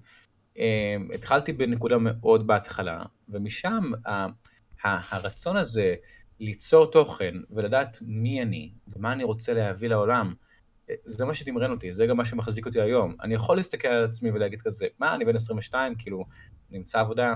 לא, זה מה שאני אוהב לעשות. וזה גם מה שיחזיק אותי, כאילו, אתה יודע, בכל תחום אחר שאני אעשה בו. Um, היופי הזה שלא משנה עכשיו יש לך ציוד או אין לך ציוד, התשוקה, הרצון, היכול, לא היכולת, התשוקה והרצון לעשות, זה מה שחשוב. כי אני יכול לחשוב גם, אתה יודע, להיות מיליונר ולפתוח ערוץ יוטיוב עם מצלמה כאילו מדהימה, ומיקרופון מדהים, ועריכה לפנים, אבל וואלה, אין לי כאילו תשוקה לזה באמת. אני אתן לך דוגמה. יש את אח של מיסטר ביסט. יכול להיות שאתה שמעת על זה. שהוא גם יש לו ערוץ, דומה מאוד לשל מיסטר ביסט משום מה, אה, בדברים שהוא עושה. לוגו מאוד דומה משום מה. אה, הידע יש לו. הוא עם שלוש מיליון, אם אני לא טועה עכשיו. האם בהכרח יש לו את התשוקה הזאתי, או את ההבנה של איך הולכים הדברים? לא. פשוט השלימו לו את זה עם מידע. זה לא בהכרח אומר שמה שהוא עושה הוא רע, אבל אם הוא היה יוצר תוכן כמה שנים, והיה מבין איך זה מרגיש להיות למטה, הוא היה מבין גם את התחושה של להיות למעלה. נכון. תראה, אנחנו שוב חוזרים לעניין הזה של חוסר, שיפוט, חוסר שיפוטיות. כל יוצר תוכן אמ, כשלו עצמו הוא, כל אחד עובר את המסע שלו, חלק לא, כמו שאמרת, כאילו, חלק אה, התחילו מ, מרמה מסוימת אה, ולא חוו את, את הנפילות האלה, וחלק התחילו מלמטה. אני חושב שמה שחשוב, שחשוב זה לדעת איך אתה מתמודד, איך אתה ממשיך ליצור תוכן, והכי חשוב, האם אתה נהנה מזה, האם אתה עושה את זה טוב, לעצמך, כאילו, עזוב רגע מה אחרים חושבים, האם אתה חושב שאתה עושה עבודה טובה, איך אתה משפר את עצמך, איך אתה יוצר לעצמך אה, יותר אה, שם, יותר משמעות, זה מה שחשוב. לבקר את עצמך, זה חשוב. לבקר את עצמך זה גם חשוב, כמובן. לבקר, אבל לא לשפוט. להגיד, וואלה, הסרטון הזה יכל להיות יותר טוב, ולא להגיד, אה, חרא הסרטון, אני עכשיו מפסיק עם הערוץ הזה. כאילו, לדעת להגיד כזה, אוקיי, פה אני יכול להשתפר, פעם הבאה אני... מה עושים מפה? כן. Mm, מסכים איתך. שוב, אני, אני לא אה, יוצא כאן, כאילו, לא, לא מתייפייף כאן, אני הרבה פעמים לא, לא כאילו, חוטא, ב, חוטא בלא לעשות את, את הדברים, האלה, כאילו, אני מאוד, אני מאוד, אה, חשוב לי שהכל יהיה פרפקציון, אה, הכל יהיה פרפקט, כאילו, בדברים שאני עושה, מאוד חשוב לי אה, הרמה של הדברים האלה, אבל, אה, אתה יודע, לפעמים כאילו אני אומר לעצמי, וואלה, לא הצלחתי, בסדר, כאילו, פעם הבאה אני אנסה יותר טוב. Mm.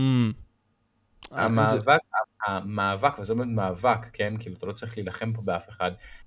המאבק, השאיפה יותר נכון, זה תמיד לשאוף, להכיר את עצמך, לדעת איפה אתה עכשיו ואיפה אתה רוצה להיות מחר.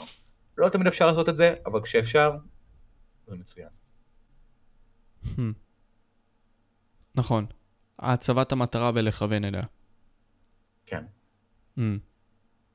אני רוצה להבין את ה mindset שלך כשאתה יוצר סרטון. כלומר, מה, מה, היכן, כאילו, יש את היופי של האימה, שאתה, שאותו הצגת. מעניין אותי להבין איך אתה יוצר את אותו סרטון, מה, מה השלבים, מה אתה חושב, איך אתה חושב ולמה אתה חושב. אוקיי, okay, אז נחלק את זה לשני קטגוריות. Um, סיפורים מתורגמים וסיפורים כתובים. סיפורים מתורגמים, um, לרוב כאילו אין לי באמת זמן להקשיב לסיפורים, אבל כשאני מוצא את הזמן ואני מוצא סיפור טוב, אני מתרגם אותו, יש לי צוות של uh, מתרגמים שעובדים איתי, שעושים את זה בהתנדבות, ואני פה חייב להגיד להם מילה טובה, באמת, כאילו, זה מדהים שאנשים עושים את זה בהתנדבות, um, ואני מאוד מעריך את זה. Um, יש לי אפילו מישהי שהיא סטודנטית, שנה ג', ד', והיא עושה את זה בהתנדבות, כאילו, בזמנה החופשי, וזה מדהים בעיניי. אז אנחנו באמת מתר, כאילו, מתרגמים את זה, אני עובר את זה אחר כך לראות שהכל נראה טוב, אמ, ואז אני מקליט את זה. וכשאני מקליט, אמ, וזה נכון גם לסיפורים שאני כותב, אמ, אני מקליט עם רגש. וזה מאוד קל לנסות להגיד את זה, כאילו וואלה, כל אחד עכשיו יכול להקליט עם רגש, אבל, אבל צריך איזשהו רקע ב-voice acting, בלדעת איך להנגיש טקסט.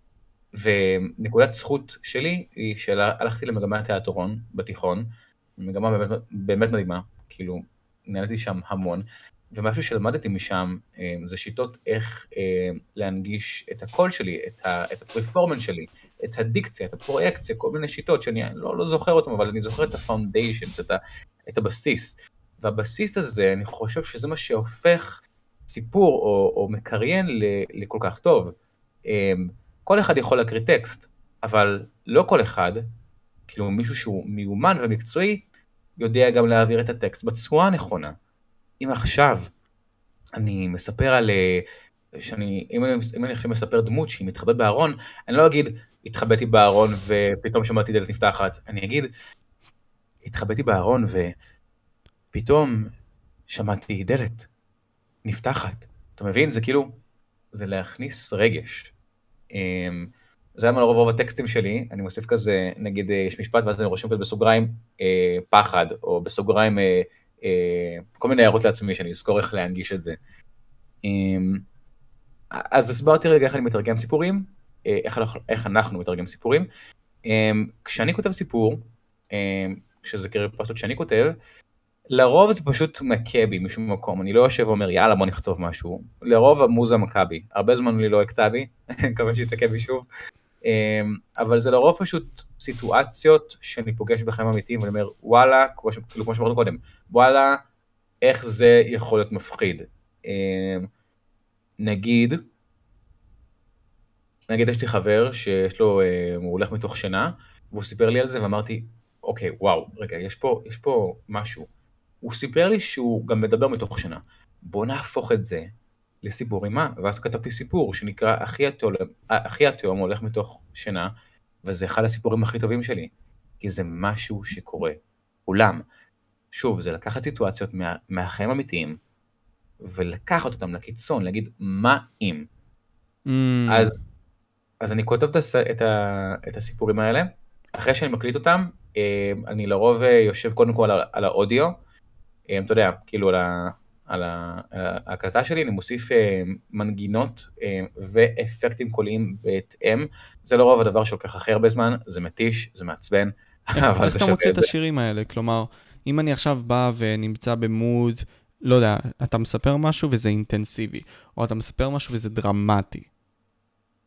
צריך המון סבלנות והמון המון סבלנות כי אני מסתכל פשוט על אני פשוט מחפש כל מיני שירים או, או מנגינות מכל מיני מקורות באינטרנט ואני שם מדביק אותם כאילו אני מוסיף אותם בעריכה כאילו שיתנגדו במקביל לקול שלי ואומר זה טוב זה לא טוב האם יש פיק ברגע שבסיפור יש פיק? כאילו אני צריך לתאם את זה. יש לי ספרייה, בספרייה דיגיטלית, כאילו בקרוב קבצים במחשב, עם איזה 500 שירים, ואני פשוט מקשיב להם אחד אחד, ואומר, האם זה טוב? לרוב, עכשיו, לרוב אני זוכר את השירים בעל פה, אז אני כבר יודע אם הסיפור הוא ביער, אני יודע לקחת את, את, את המנגינה שתדמה תחושה של יער. ואיך יצרת את הספרייה הזאתי? המון סבלנות והמון מחקר באינטרנט, ואני בן אדם שלא אוהב מחקר. כאילו, אני, אני, אני, אוהב, אני, אוהב, אני אוהב לקרוא את הסיכומים בסוף, אני אוהב לחקור. כאילו, אני, אני כאילו, אני עצלן בקטעים האלה.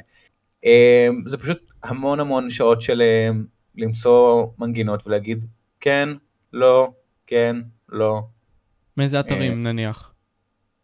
יוטיוב. אני מחפש כאילו מילות מפתח של spooky music או soundtracks או scary music או יש את הסרטונים של שמונה שעות של סרטונים של שירים מפחידים ואז אני מחפש כאילו לפי זה יש גם המון יוצרים עצמאיים כמו um, Myuu נראה לי שאני מאיית את השם שלו לא נכון M-Y-U-U שהוא יוצר קריפיפסטות והוא יוצר מנגינות בעצמו um, או קווין מקלאוד שהוא גם יוצר מנגינות מפחידות זה פשוט. כאילו להכיר. את הברנז'ה, לחקור. Mm, לשים את העבודה הקשה, כי בסופו של יום, כשזה הכל מסתיים, הכל יותר חלק. כלומר, זה, זה עדיין לא קל, ברור. ספרייה של 500 אה, זה, אתה... אפשרי, נראה לי, לייעל את זה עוד יותר, כאילו, לשים כזה sad, mood, אינטנס, ספוקי, כמו שאתה אמרת. אמ, אבל זה עדיין עבודה. אבל אחרי זה זה יותר קל, וזה חוסך הזמן בעתיד. כאילו, נכון. לשים את העבודה עכשיו, וזה זה, זה בעיה בכל בני אדם. לשים את העבודה עכשיו, לסיים עם זה עכשיו, ואחרי זה יותר קל לך. כי יש לך את האפשרות לבחור מה לעשות אחרי זה. חד משמעית. עכשיו שאני מסתכל על זה, ב, ב, אתה גורם לי, אתה עוזר לי להסתכל על זה ב, ב, ברטרו, כאילו, ברטרו, כאילו, אתה יודע, רטרוספקט. כן. אה, זה, זה, כן, זה, זה וואחד העבודה, אבל וואלה, אני עכשיו יש לי מאגר, ואני יותר מקצועי, ואני יותר אה, מנגיש את ה... מכניס את הצופים שלי לאווירה. מוזיקה, אני, אני, יש לי משפט שהגיתי ב-2016, זה שמוזיקה, אה, סרט בלי מוזיקה, או סרטון בלי מוזיקה, זה כמו קורנפלקס בלי חלב. Mm. זה, פשוט, זה פשוט לא טעים. אתה חייב חלב כדי לאכול קורנפלקס. אתה יכול גם לא, אבל כאילו, זה יבש. אני חושב שפוט אקספרמנט שיכול להיות מגניב, כאילו, אה, לקחת למחשבה את זה, אה, לקחת אולי סרט, אני לא יודע אם זה בכלל אפשרי, אני לא יודע אם יש דבר כזה, אבל סרט ולהפריד אותו בלי המוזיקה. ולראות איך, איך זה מכה בך. יש, יש, אה, יש שם ערוצים ביוטיוב באנגלית שעושים את זה, נגיד הארי פוטר, אה, כאילו הדרמטיק סינס, כאילו הסצנות הדרמטיות, בלי, ה, בלי המוזיקה. זה נשמע מוזר. זה פשוט נשמע כאילו, what the fuck, כאילו, זה, זה חסר נשמה, זה חסר חיים. אמ, כן, זה מאוד חשוב מוזיקה. אמ, וחשוב גם, אנשים, כאילו, אני פונה כאן ליוצרי קריפי פסטות, אמ, או אנשים שעושים סיפורים. כי מוזיקה זה חשוב, אבל גם אפקטים קוליים זה חשוב, ויש הבדל. כי מוזיקה זה, ה, אתה יודע, זה המנגינה, זה הצליל, זה האווירה ברקע. אבל לתת את ה... נגיד אתה עכשיו מספר סיפור על זה שאתה ביער ואתה אה, אה, שומע צעדים מאחוריך. אז אתה תחפש בספרייה של soundtracks, אה, סליחה, של sound effects, אה, רעשים ספציפיים של מישהו שהולך על עלים. תופתע, יש ספרייה כזאת ביוטיוב, אה, ב, נקראת, אה, נקראת Free Sounds, ויש שם literally אנשים שפשוט הקליטו את עצמם הולכים על עלים, כדי שאנשים שמספרים בסיפור על יער ישתמשו בזה. אז sound effects זה משהו מאוד חשוב. אה, זה פשוט מוסיף ומחדד אמ, את, ה, את, את, ה, את, ה, את הרמה, וזה גם מוסיף עוד יותר לה, לאווירה שאתה מנסה להעביר, כי בסוף זה, זה האווירה. כאילו, it's all about the האווירה. אמ, ואז אחרי שאני עושה את המוזיקה ואת הסאונד אפקטס, אני לרוב מוסיף תמונות ויזואליה, כאילו כדי להמחיש שאני עכשיו מדבר על בית, אני מוסיף תמונה של בית, וגם בזה אני לא בוחר סתם תמונה של בית, אני בוחר תמונה של בית בסיטואציה הנוכחית שבה אני מתאר. אני משתדל לעשות את זה הכי קרוב, כי תמונות בניגוד ל soundtracks, הרבה יותר קשה אה, להביא, כי אתה יודע, תמונה זה משהו שכבר נלקח, זה משהו שוויזואלית. אה, אז לא תמיד יש את התמונה שמתאימה ב-100% לדבר שאני מנסה לתאר. אמ, לפעמים אני שם פשוט אנימציות, אנימציות רקע כאלה, אמ, שסתם כזה עוזר לאנשים כאילו לחשוב. אמ, ואז אחרי שאני מסיים את הוויזואליה, אז כאילו אחרי שכתבתי או תרגמתי, אחרי שהקלטתי, אחרי שהוספתי מוזיקה, סאונד וויזואליה, אני מרנדר, כלומר מייצר את הסרטון, ואז אני משווק אותו. אני שם אותו ביוטיוב, בספוטיפיי, באפל פודקאסט, גם בטיקטוק לאחרונה, אמ, ואז אני פשוט מפרסם את זה. וואו. ו... כן. אין, אין, לך, אין לך copyright אבל מהתמונות עצמן שאתה בוחר או ש... לא, התמונות בתוך הסרטון עצמו? כן. לא. אין, אין copyright על תמונות, ביוטיוב יש copyright על, על סרטונים ש... של, שלקוחים מסרטים מסוימים. אה, אוקיי. נגיד, כשלוקח סצנה מהארי פוטר, אז הייתי מקבל copyright. אבל גם קופירייטים אפשר להתמודד, כאילו יוטיוב הם לא עכשיו, אתה יודע, מכונה כזה של אה, טאק, אה, copyright, אין לך סרטון. אפשר לדבר איתם. Mm, אני אדבר עם יוטיוב. לא, למה קיבלת copyright פעם? לא, לא, לא, לא, לא, אני פשוט, אני מתלוצץ, אחי, אני סתם מתלוצץ. אני אגיד לך, אמ, קודם כל מאוד מעניין אותי הגישה הזאת, המחשבה הזאת, אתה יודע, זאת אומנות, ואומנות, וכמו סיפור, וכמו כל הדברים שציינו לפני זה, הנגיעות הקטנות הן אלו שנותנות את המשמעות. כלומר, אם אני אדבר במונוטוני, אה, קשה לי לדבר בצורה מונוטונית, אבל אם אני אנסה עכשיו להעביר מסר ואנסה לדבר ככה, זה, זה לא מעניין. אבל אם אני אתן לזה יותר משמעות, יותר יפלפל את זה, כלומר, ייתן את הדגשים בלמטה ובלמעלה. אמ, זה יכול לתת ניואנס אחר לדברים שאתה אומר, ואמרת את זה לפני זה. אז מאוד חשוב, כי כמובן, יש את התמונה הגדולה. הדברים הכי חשובים אחרי שאתה מבין את התמונה הגדולה, זה לחדד את הדברים הקטנים בתמונה הגדולה הזאת. כי הם אלו שיכולים לתת לאנשים את הפרספקטיבה על התמונה הגדולה. כלומר, אתה יודע מה, ניקח את זה לתמונה כללית, תמונה אמיתית. יש תמונה מפוקסלת, שאנחנו יכולים להבין מה יש בה, אבל אם אני רוצה לראות בתמונה המפוקסלת מה יש בה, אני רוצה חידוד על הדברים הקטנים, על כל פיקסל ופיקסל. אז תסתכל על זה ככה, אם ניקח עכשיו בית של בן אדם מסוים, מנשן כלשהו, כלומר, בית עם כל מיני uh, בריכות וכל מיני כאלה. אנחנו יכולים לראות בית, אבל אנחנו לא נוכל להבין מה יש. בואו. אבל במקום לראות שיש שם בן אדם שעומד ליד הבריכה, אנחנו רואים משהו חום כזה.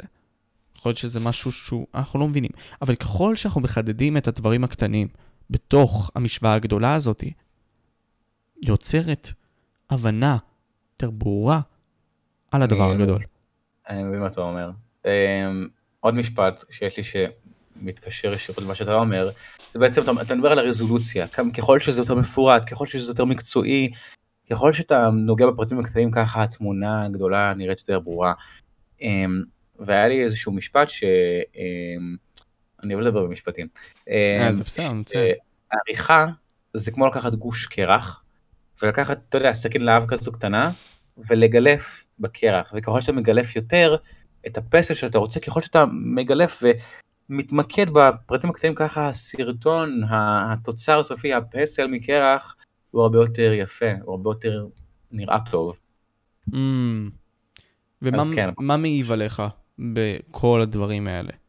כלומר, מה מקשה עליך? מה קשה לך בין כל הדברים? כי יש הרבה מאוד פה פרוסס, בין אם זה אה, תלוי, תוכן מתורגם, לא מתורגם, תוכן שאתה יוצר, לא יוצר, אה, בקטע הזה. קשיים, יש קשיים בכל אחד מהתהליכים, בין אם זה עכשיו, וואלה, אין לי כוח עכשיו להקשיב לסיפור באנגלית, או אין לי, אין לי מוזה, אה, או בין אם זה עכשיו, אין לי כוח להקליט, כי, לא יודע, על יום חרא, או על יום ארוך, או אלף סיבות. ועריכת מה זה גם, זה אני חושב הדבר הכי קשה. זה לקחת את הקול שלי, לקחת את כל ה... זה כאילו בעצם לבנות אווירה. זה כיף, אבל זה מעייף. זה חרוז. אמ, זה מעייף, כן, צריך כאילו, בגלל זה לוקח לי זמן לעשות סרטונים. בגלל זה, אגב, נראה לי שאני לא יודע אם זה אחד מהנושאים שרציתי לדבר עליו, בגלל זה אני גם אמ, גוזר, כאילו, יש נגזרת לתוכן האימה שלי שהיא בטיקטוק, ששם הרבה יותר קל לי אה, ליצור דברים. אז כן, יוטיוב זה דבר, פלטפורמה שאני מאוד נהנה לעשות אותה, אבל כשאני עושה את זה, אני עושה את זה, אתה יודע, כמו שצריך, לוקח לי זמן, אני עכשיו עושה סרטון פעם בחודש, אבל מה שנקרא, אני לוקח את הזמן. כי אני יודע שאני רוצה שזה יצא מקצועי וטוב. Mm. אני רוצה להתקיף את זה עם שתי שאלות, אבל אני אתרכז באחת כי אני אזכור את השנייה.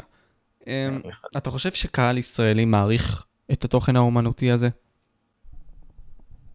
תוכן אומנותי, כלומר התוכן... מה, ה... מה שאתה עושה נניח, או מה ש...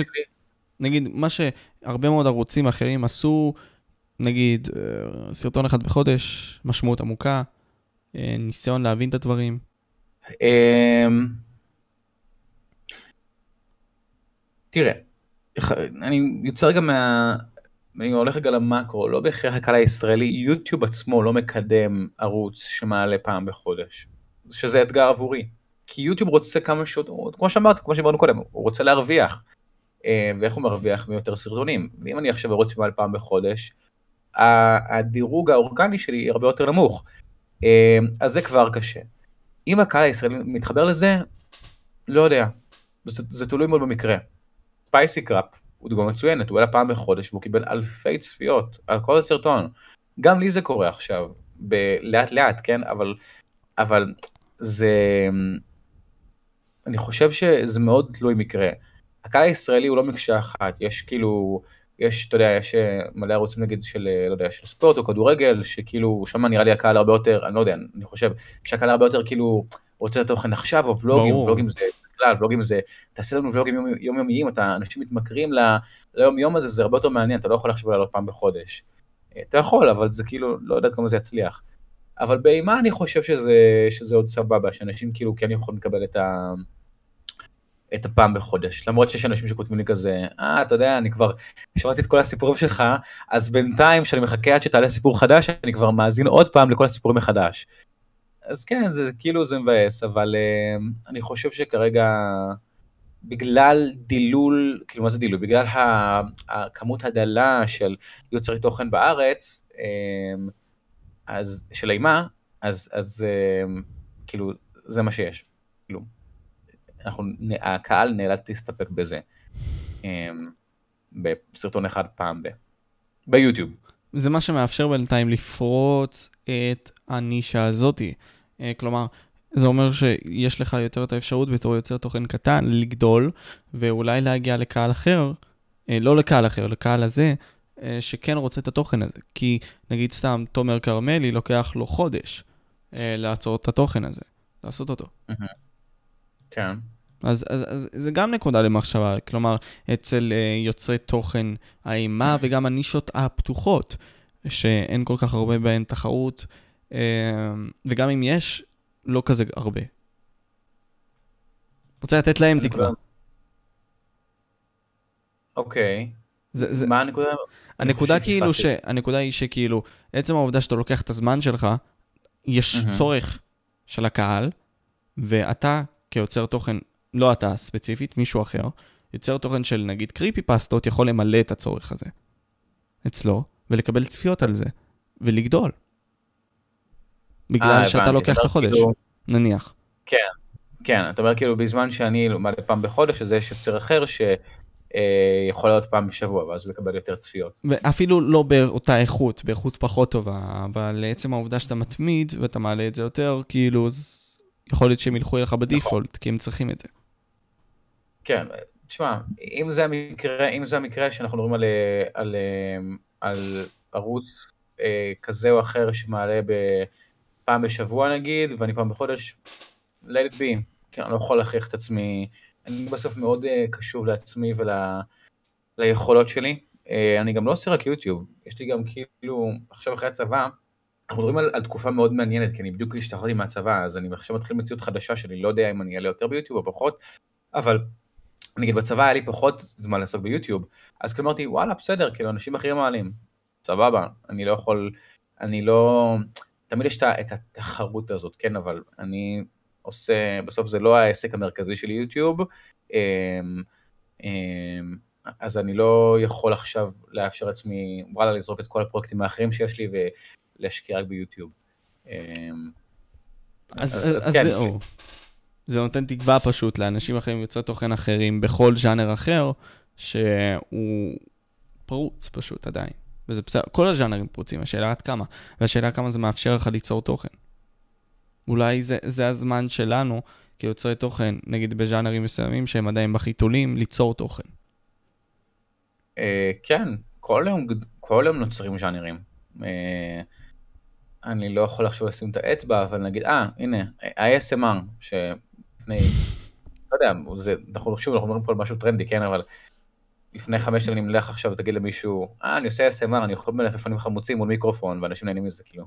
זה לא יהיה מוזר. כן, כל, אנש, כל, כל הזמן אה, נוצרים אה, אה, אה, נישות חדשות. אגב, הנישה שלי זה גם, אני לא, הצופים שמכירים אותי היטב, יודעים שאני לא רק אימה, אני כאילו יותר, אה, אני יותר, יש בי... סטורי טלר. כן, אני לא יוצר רק אימה טהורה, אני יוצר גם, אה, אתה יודע, דברים כאילו שקשורים לדרמה, או ל... פחות קומדיה, אבל כאילו, אתה יודע, יותר פשוט יצירות אומנות ספרותיות. אבסורדיות כלשהי. כן.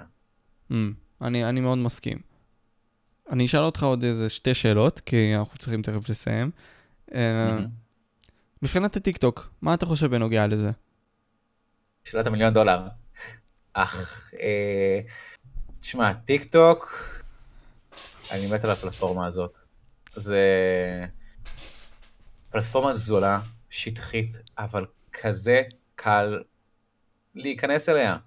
יש לך סרטונים, אנחנו בדור של כאילו מה, שאם פעם הוא היה רואה סרט, היום הוא בכלל לא יכול לראות סרטים של, של שעה וחצי, אתה נכנס לסרט אימה, אתה רואה את כל הילדות בטלפון מקליטות לחבר שלהם. טיק טוק זה הפתרון המושלם לדור של היום, שהוא דור שלא יכול לצפות ביותר מ-15 שניות. זה יכול להיות גם איזה, איזשהו, אה, מנקודה מסוימת קצת עצוב, אה, שאנשים כבר לא מוכנים להשקיע בעומק, אבל זה למה חשוב לי גם להיות בטיקטוק, כדי גם להגיע, כמו אם קודם דיברנו על, אה, על מולטי פלטפורמות, זה גם להגיע לא רק לספוטיפיי, כלומר לאנשים שנוהגים או עובדים ותוך כדי שומעים, או לאנשים ביוטיוב שרוצים יותר את העומק, זה גם להגיע לטיק טוק, להגיע לאותם ילדים שגוללים you, שזה היום נראה לי הרשת החברתית המובילה בישראל, אני לא יודע, אה, אולי בקרב הנוער לפחות, אבל זה משהו שכאילו, אני רוצה להגיע לשם, אני רוצה לה, כאילו להגיע ל, לילדים האלה ולהגיד, היי, הנה תוכן מפחיד, ועובדה שבטיק טוק יש לי 30, תכף 30 אלף עוקבים, ויוטיוב עדיין 11 אלף עוקבים. זה מדהים פשוט, ואנשים יכולים לקרוא לזה אמ, שטחי, אמ, אני קראתי לזה רגע שטחי, אמ, שטחי או רדוד, אבל וואלה זו פלטפורמה, וזו פלטפורמה שבגדילה, ואנשים אוהבים את זה, ואני מקבל מזה עוד קהל, ואנשים מכירים אותי, ודרך הטיקטוק אני גם מביא אנשים ליוטיוב, שיקשיבו לרבדים היותר עמוקים שלי. אז אני לא מפסיד פה שום דבר. אז אני מאוד אוהב טיקטוק. אז, אז בוא אני אחדד את זה גם בשני מובנים מסוימים. יש את uh, הראפר נאז, שהוא בין הראפרים היותר אהובים עליי. Uh, הוציא אלבום בשם...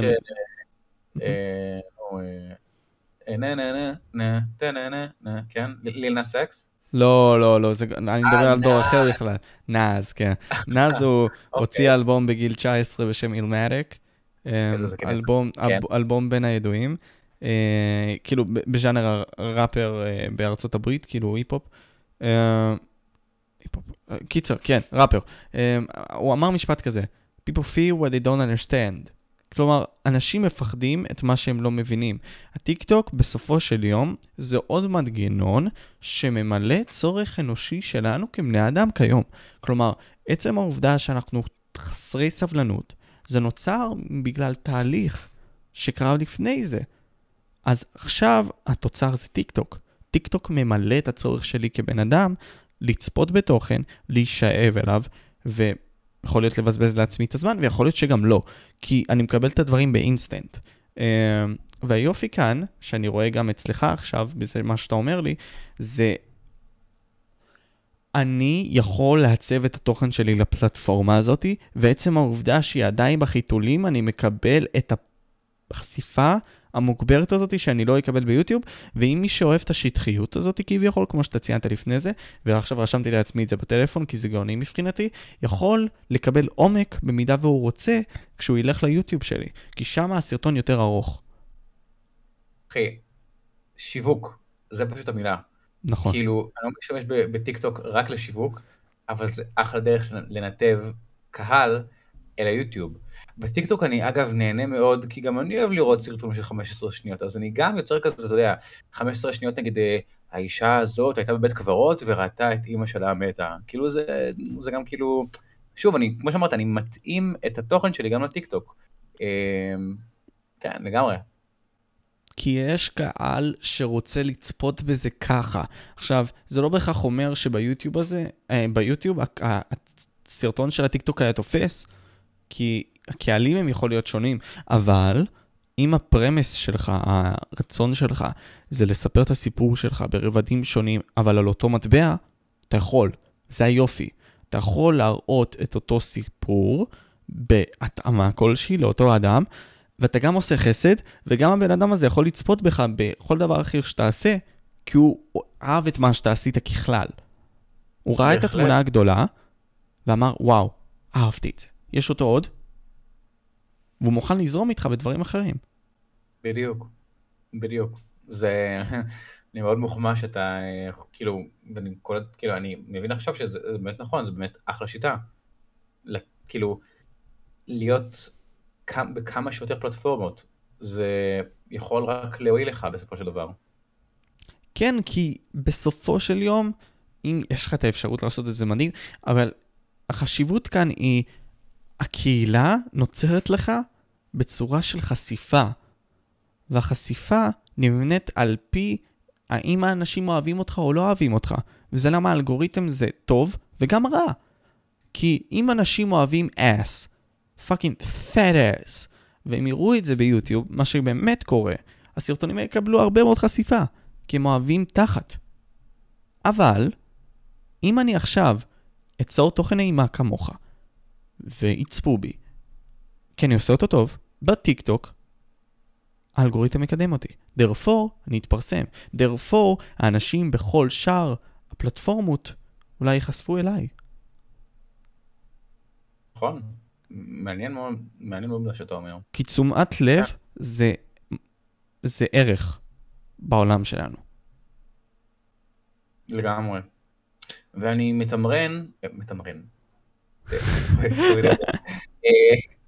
אני מעודד יוצרי תוכן.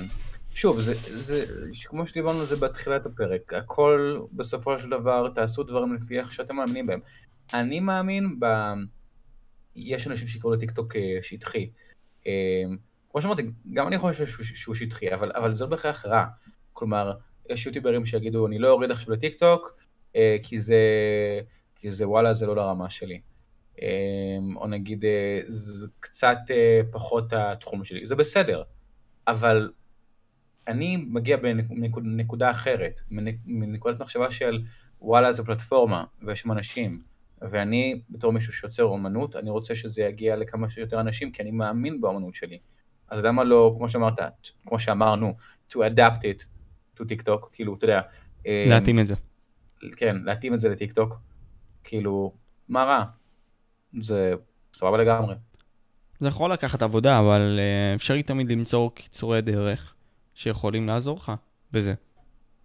אבל זה בא לי עם הניסיון. כלומר, תוכן, נגיד, ליצור תוכן בטיקטוק יכול להיות שונה מליצור תוכן ביוטיוב, אבל אתה יכול לקחת את הבסיס של התוכן מיוטיוב וטיפה לגלף אותו עוד טיפה יותר, ואחרי זה לעלות כן. לטיקטוק, זאת הכוונה. כן. אפשר, אבל חשוב, אם, אם אתה רוצה שהטיקטוק שלך יהיה כאילו רק עמוד פרסום ליוטיוב, אז אתה יכול לעשות את זה. אבל כן חשוב גם ליצור תוכן מקורי שהוא רק לטיקטוק. Mm. כדי להראות לעצמם בטיקטוק של, היי, אני פה, אני לא פרסומת ליוטיוב של תומר, אני... אני נוכח בטיקטוק. אני, אני תומר, אבל בטיקטוק. כן, בדיוק. Mm, מגניב. אני רוצה לשאול אותך בנוגע לצה"ל, כי זאת סוגיה שמאוד, uh, אתה יודע, אני עוד מעט מתגייס, עוד כמה חודשים. יכול להיות שלפי yeah. הסרטון הזה זה עוד חודש, whatever, אני לא יודע, whatever. אתה יודע לאן כבר? nope. אוקיי. אני רציתי דוברות צה"ל, רציתי גלי צה"ל, לא יצא לי. לא כי לא עברתי מיונים, כי לא קיבלו אותי למיונים. אה, לא כי הנתונים שלי לא מספיקים, כי הפרופיל שלי אה, לא מאפשר לי. כן, בדיוק. אותה אה, בעיה בדיוק. אז, אז, ואיך צלחת את זה? מעניין. אמ, לחיים יש פשוט נטייה לשים אותי במקומות כאלה ואחרים. אמ, התגייסתי, אמ, אמרתי שאני רוצה משהו שקשור לדוברות. לא הגעתי לדובר צה"ל, אבל הגעתי למשהו מאוד קרוב, שזו החטיבה לקשרי חוץ, שזו החטיבה שבעצם מטפלת בכל הקשרים של צה"ל עם צבאות העולם. מה שנקרא, תכוון, תנסה, מקסימום כאילו, איך אומרים, תכוון לירח, מקסימום תגיע בין הכוכבים. אני הרבה יותר נהניתי בקשרי חוץ מאשר בדובר צה"ל. כאילו לא הייתי בדובר צה"ל, ואני מאוד מכבד את העבודה של דובר צה"ל, אבל אני רואה את עצמי בקשר, בקשרי חוץ, ואני אומר לעצמי, וואלה, היה לי שם אחלה. זה עזר לך? אבל... כן. חד משמעית. אתה נכנסת כי נתנו לך את זה באופציות, או כי חפרת להם על האפשרות של זה? חפרתי להם על דובר צה"ל, אמרתי להם, היי, הייתי כתב בפרוגי, הייתי עורך מדור בפרוגי, כאילו, יש לי רקע בתקשורת, הם אמרו לי, כאילו, יש לי פה... הם לא, הם לא, הם התעלמו כי היה לי פרופיל גבוה מדי, ואז בטירונות, אחרי הטירונות, כאילו, קיבלתי שיבוץ לקשרי חוץ. לא יודע, יכול להיות ש... תראה, צה"ל זה... ארגונית, זה ארגון מזעזע. כאילו, אין שם... בסוף זה אנשים בני 19 שמנהלים את כל הצבא. יכול להיות לך מישהי בת 19 שלוחצת על כפתור ואתה קיבלת תפקיד כזה או אחר. זה, זה ארגון אה, שארגונית הוא מנוהל על ידי אנשים לא בהכרח הכי מנוסים. כלומר, יש הרבה טעויות שקורות בתוך צה"ל, ויש המון חדשות על זה ותחקיר באינטרנט, על דברים שקורים בתוך צה"ל, אה, שפשוט לא נעשים, נעשים לא טוב, כי הם לא נעש, כאילו, כל מיני נגיד אה, אה, אסונות שקורו בצה"ל, או, או מחדלים שקורו בגלל שפשוט לא עבדו עליהם מספיק טוב, כי ה, ה, התפיסה הארגונית של צה"ל, היא מגיעה ממקום לא טוב. וזה גם גורם להמון טעויות. אז יכול להיות שאיזושהי פקידה לחצה בטעות על במקום דובר צה"ל על, אה, על אה, קשרי חוץ, אני לא יודע. אבל אני אומר כאילו תודה על זה שהגעתי לחטיבה הזאת, ואגב, אם אתה תגיע למקום שאתה לא שמח בו, תמיד תדע שצה"ל, לצערי, זה ארגון שעובד על פי אגו. ואם אתה פוגש את האנשים הנכונים, ואת האנשים החזקים, עם הדרגות על הכתף, אתה יכול להגיע לאן שאתה רוצה. עד כדי זה... כך. כן, זו מערכת שבארגון נורמלי אמ, לא האגו הוא זה שמוביל, אלא דברים הרבה יותר אמ, אידיאליים. והגיוניים, אבל צה"ל זה בסוף גוף שיש בו המון אגו. ולצערי אני אומר, כי אני לא מאמין בשיטה הזאת, אמ, אם אתה רוצה אה, להגיע לאנשהו אתה צריך להילחם ואתה צריך כאילו ליצור קשרים, אני כאילו לא אוהב ליצור קשרים, כאילו, מה זה קשרים? אתה צריך כאילו יעני פרוטקציות. אמ, אני לא אוהב פרוטקציות, כאילו אני, אני, זה אחד הדברים השנואים עליי, אבל מה שנקרא, אתה צריך לבלוע את זה וכאילו, אתה צריך כאילו, אתה צריך לזרוק את עצמך למים, אתה צריך גם לעשות דברים שאתה לא אוהב, כי, כי צה"ל זה מסגרת מאוד קשוחה. אבל יכולה, הקטע כאן, וזה לדעתי דוגמה של uh, טופק פה, בריאיון שהיה לו כזה, הוא אמר, אם אתה רוצה באמת להשיג משהו, אתה יודע, זה, זה מין סוג של סיפור. נגיד סתם יום אחד אתה בא, אתה בן אדם רעב, אתה נמצא בחוץ, ופתאום יש איזושהי מסעדה כלשהי, ואתה רואה את האוכל ואת הסלאמי וכל מיני כאלה. אתה כזה, יום אחד אתה אומר להם כזה, היי, אני רוצה להיכנס בבקשה, וכל מיני כאלה. ועם הזמן אתה כזה, היי, אני רוצה להיכנס בבקשה, תנו לי בבקשה לעשות את זה.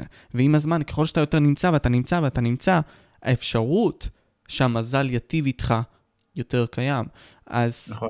לדעתי, זה אולי פתרון שיהיה לי, um, פשוט לנסות. וכשאתה תנסה, ככל שאתה יותר תנסה, וזה גם um, מוטיב מסוים, לא מוטיב, אלא משהו שדונלד טראמפ גם ניסה להגיד, um, ככל שאתה יותר תנסה, ככה מזל יהיה איתך יותר. כי מזל בסופו של יום זה כשמוכנות פוגשת הזדמנות. Um, וההזדמנות היא האפשרות. ואם אני מוכן, זה להיות במקום. אתה מבין? אז אם אני במקום הנכון, בזמן הנכון, דרפור אני אקבל את זה. אבל הסיכוי שזה יקרה יכול להיות גם לא גבוה. אבל למה שאני לא אנסה את זה? ומה, ואיך אתה, מה ההקשר של כאילו צה"ל לנושא הזה? להגיע למקום הנכון, שאני רוצה לבטא את עצמי בצורה הכי מקסימלית שיש, כי אני יודע שאנשים בעולם, גם אם הם הכי מוכשרים, וזה עובדות, לא יקבלו את המקום שמגיע להם.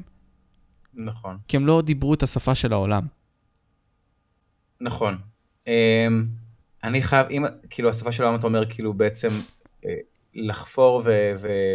לא לחפור, אבל כאילו, כאילו לרדוף. הפרוטקציות האלה. כן. אמ, אני, אני לא יודע, אני לא יודע אם זו השפה של כל העולם, אני מקווה מאוד שלא. אמ, כי אני מאמין שאם שני אנשים, האחד כישרוני והאחד פחות, והאחד פחות כישרוני יתקבל בגלל שהוא מכיר את האנשים הנכונים, זה פשוט חוסר זה חוסר צדק בעיניי. אמ, ובגוף כמו צה"ל, כמו שאמרת, באמת זה עוזר מאוד לחפור לאנשים בעלי כוח ולהגיד להם כאילו, לחפור עליהם כאילו כן אני רוצה להגיד לשם, אני רוצה להגיד לשם. זה יכול לקרות, זה גם יכול לא לקרות. אגב, כשאתה נמצא בתוך צה"ל, הרבה יותר קל לעבור לגוף שאתה כן רוצה, אמ, בתוך המערכת. אמ, אבל אני מאוד מקווה שבארגונים שאני אגיע אליהם בעתיד, או שאני אהיה איתם בעתיד, אני לא אצטרך לפעול לפי פרוטקציות. זה פשוט לא, זה לא אני. אני בצד, שוב, נאלצתי לבלוע את זה ולהגיד כאילו, להגיד לעצמי, תומר, אתה לא אוהב את זה, אבל כדי להגיע למקום שאתה רוצה, אתה צריך לעשות את זה. אז כאילו אמרתי, כאילו, אתה יודע, פשוט אמרתי, בסדר, וניסית, וניסיתי לדבר על האנשים הגבוהים. אמ, אבל אני לא רוצה לעשות את זה יותר. אני רוצה להגיע לאן שאני מגיע, אני רוצה גם שאנשים אחרים יגיעו לאן שהם הגיעו בזכות הכישרון שלהם. זהו. זה אמנם קצת אה, מאוד, אה, איך זה נקרא? אה, יומרני, אבל אה, זו התפיסה שלי. Hmm. אני רוצה שאולי, אה, כי אנחנו כבר אה, כמעט סיימנו, אמ, תשאיר את הצופים עם איזשהו מסר ממך. מעניין אותי לשמוע. קודם כל, אם לא אמרנו את זה עכשיו, תעקבו אחרי תומר בכל הרשתות השונות, בין אם זה בספוטיפיי, אפל פודקאסט, אינסטגרם, אה, טיק טוק, אה, יוטיוב, תעקבו חופשי. כל הלינקים למטה יהיו בתיאור. עכשיו אני רוצה לשמוע ממך מסר אחרון לקהל הצופים שלי ושלך, כל דבר שאתה רוצה. כל דבר שאני רוצה, דאם. אני בן אדם שמאוד, אה, שמאוד אה, חוקר ומנסה כל מיני גישות שונות. אה, עכשיו הטרנד אצלי זה חוסר שיפוטיות. טרנד, זה משהו שאני מאוד מאמין בו, אה, שאני מאוד כאילו אימצתי אותו לאחרונה. אה, ואני חושב ש... עם עצמכם, כשאתם עם עצמכם ואתם מסתכלים על, ה... על, ה... על הדרך שאתם עשיתם, או על ההחלטות שאתם קיבלתם, לא משנה כמה הזויות הם נראו, או כמה הם, לא מקובלות הן בעיני כולם, בעיני מישהו אחד, בעיני הורים, בעיני אחים. כל עוד אתם מאמינים בזה, וכל עוד אתם יודעים שאתם מודעים לכך שאתם עושים את הדברים האלה ואתם מאמינים בהם, אז זה מה שחשוב. אני יכול להגיד שיש דברים שאני שומר רק לעצמי, שיש כאילו רעיונות או דברים שאני עושה או מאמין בהם שהם רק שלי, ואין אף אחד אחר שיבקר או ישפוט אותם כי אני יודע שהם שלי. וכל עוד אני יודע עם עצמי, כי כל עוד, כל עוד אני לא שופט את עצמי, אני חי בשלום עם זה. ו, ולעתיד, כשאני אגיע וכשאתם, אני מעודד אתכם, כשאתם תרצו לעשות את מה שאתם עושים, תאמינו בזה. וככל שאתם תאמינו ותהיו פחות עם שיפוטיות, נגיד, לא יודע, במקצוע הזה אין פרנסה, או במקצוע הזה אין הצלחות, או במקצוע הזה זה, זה לא חשוב. ככל שאתם הם, תאמינו במה שאתם עושים, ככה הציפיות מהחברה תרד ותרד. אז זה המסר שלי. וזה גם משהו שאני מאוד הם, מאמין, ב, כאילו, מנסה לתרגל. אני לא מצליח כל הזמן, ואני לא אומר את זה בתור מישהו עכשיו שכזה, אתה יודע, אה, איך, איך זה נקרא? גורו של אה, חוסר שיפוטיות. רגע, סורי. וואי, זה דווקא בסוף. שומעים את זה? כן. שיט. אה, בכל מקרה, אני אנסה לשאול את המשפט הזה לפני שתמשיך לנבוח. רגע. אוקיי. אתה לא גורו של שיפוטיות. אני לא גורו של שיפוטיות. שנייה, אני פשוט אנסה להרכב את זה ואז פשוט לסיים את זה, רגע. אמא, תשתיקי אותה! זה ייכנס בפספוסים. אה, רגע, אני לא גורו של שיפוטיות. אוקיי, אני לא... אני... רגע, אני אביא אותה לכאן, שנייה, ככה היא תהיה בשקט. סורי, דקה. לוקה! בואי פה. בואי, בואי, קחי, עדיף.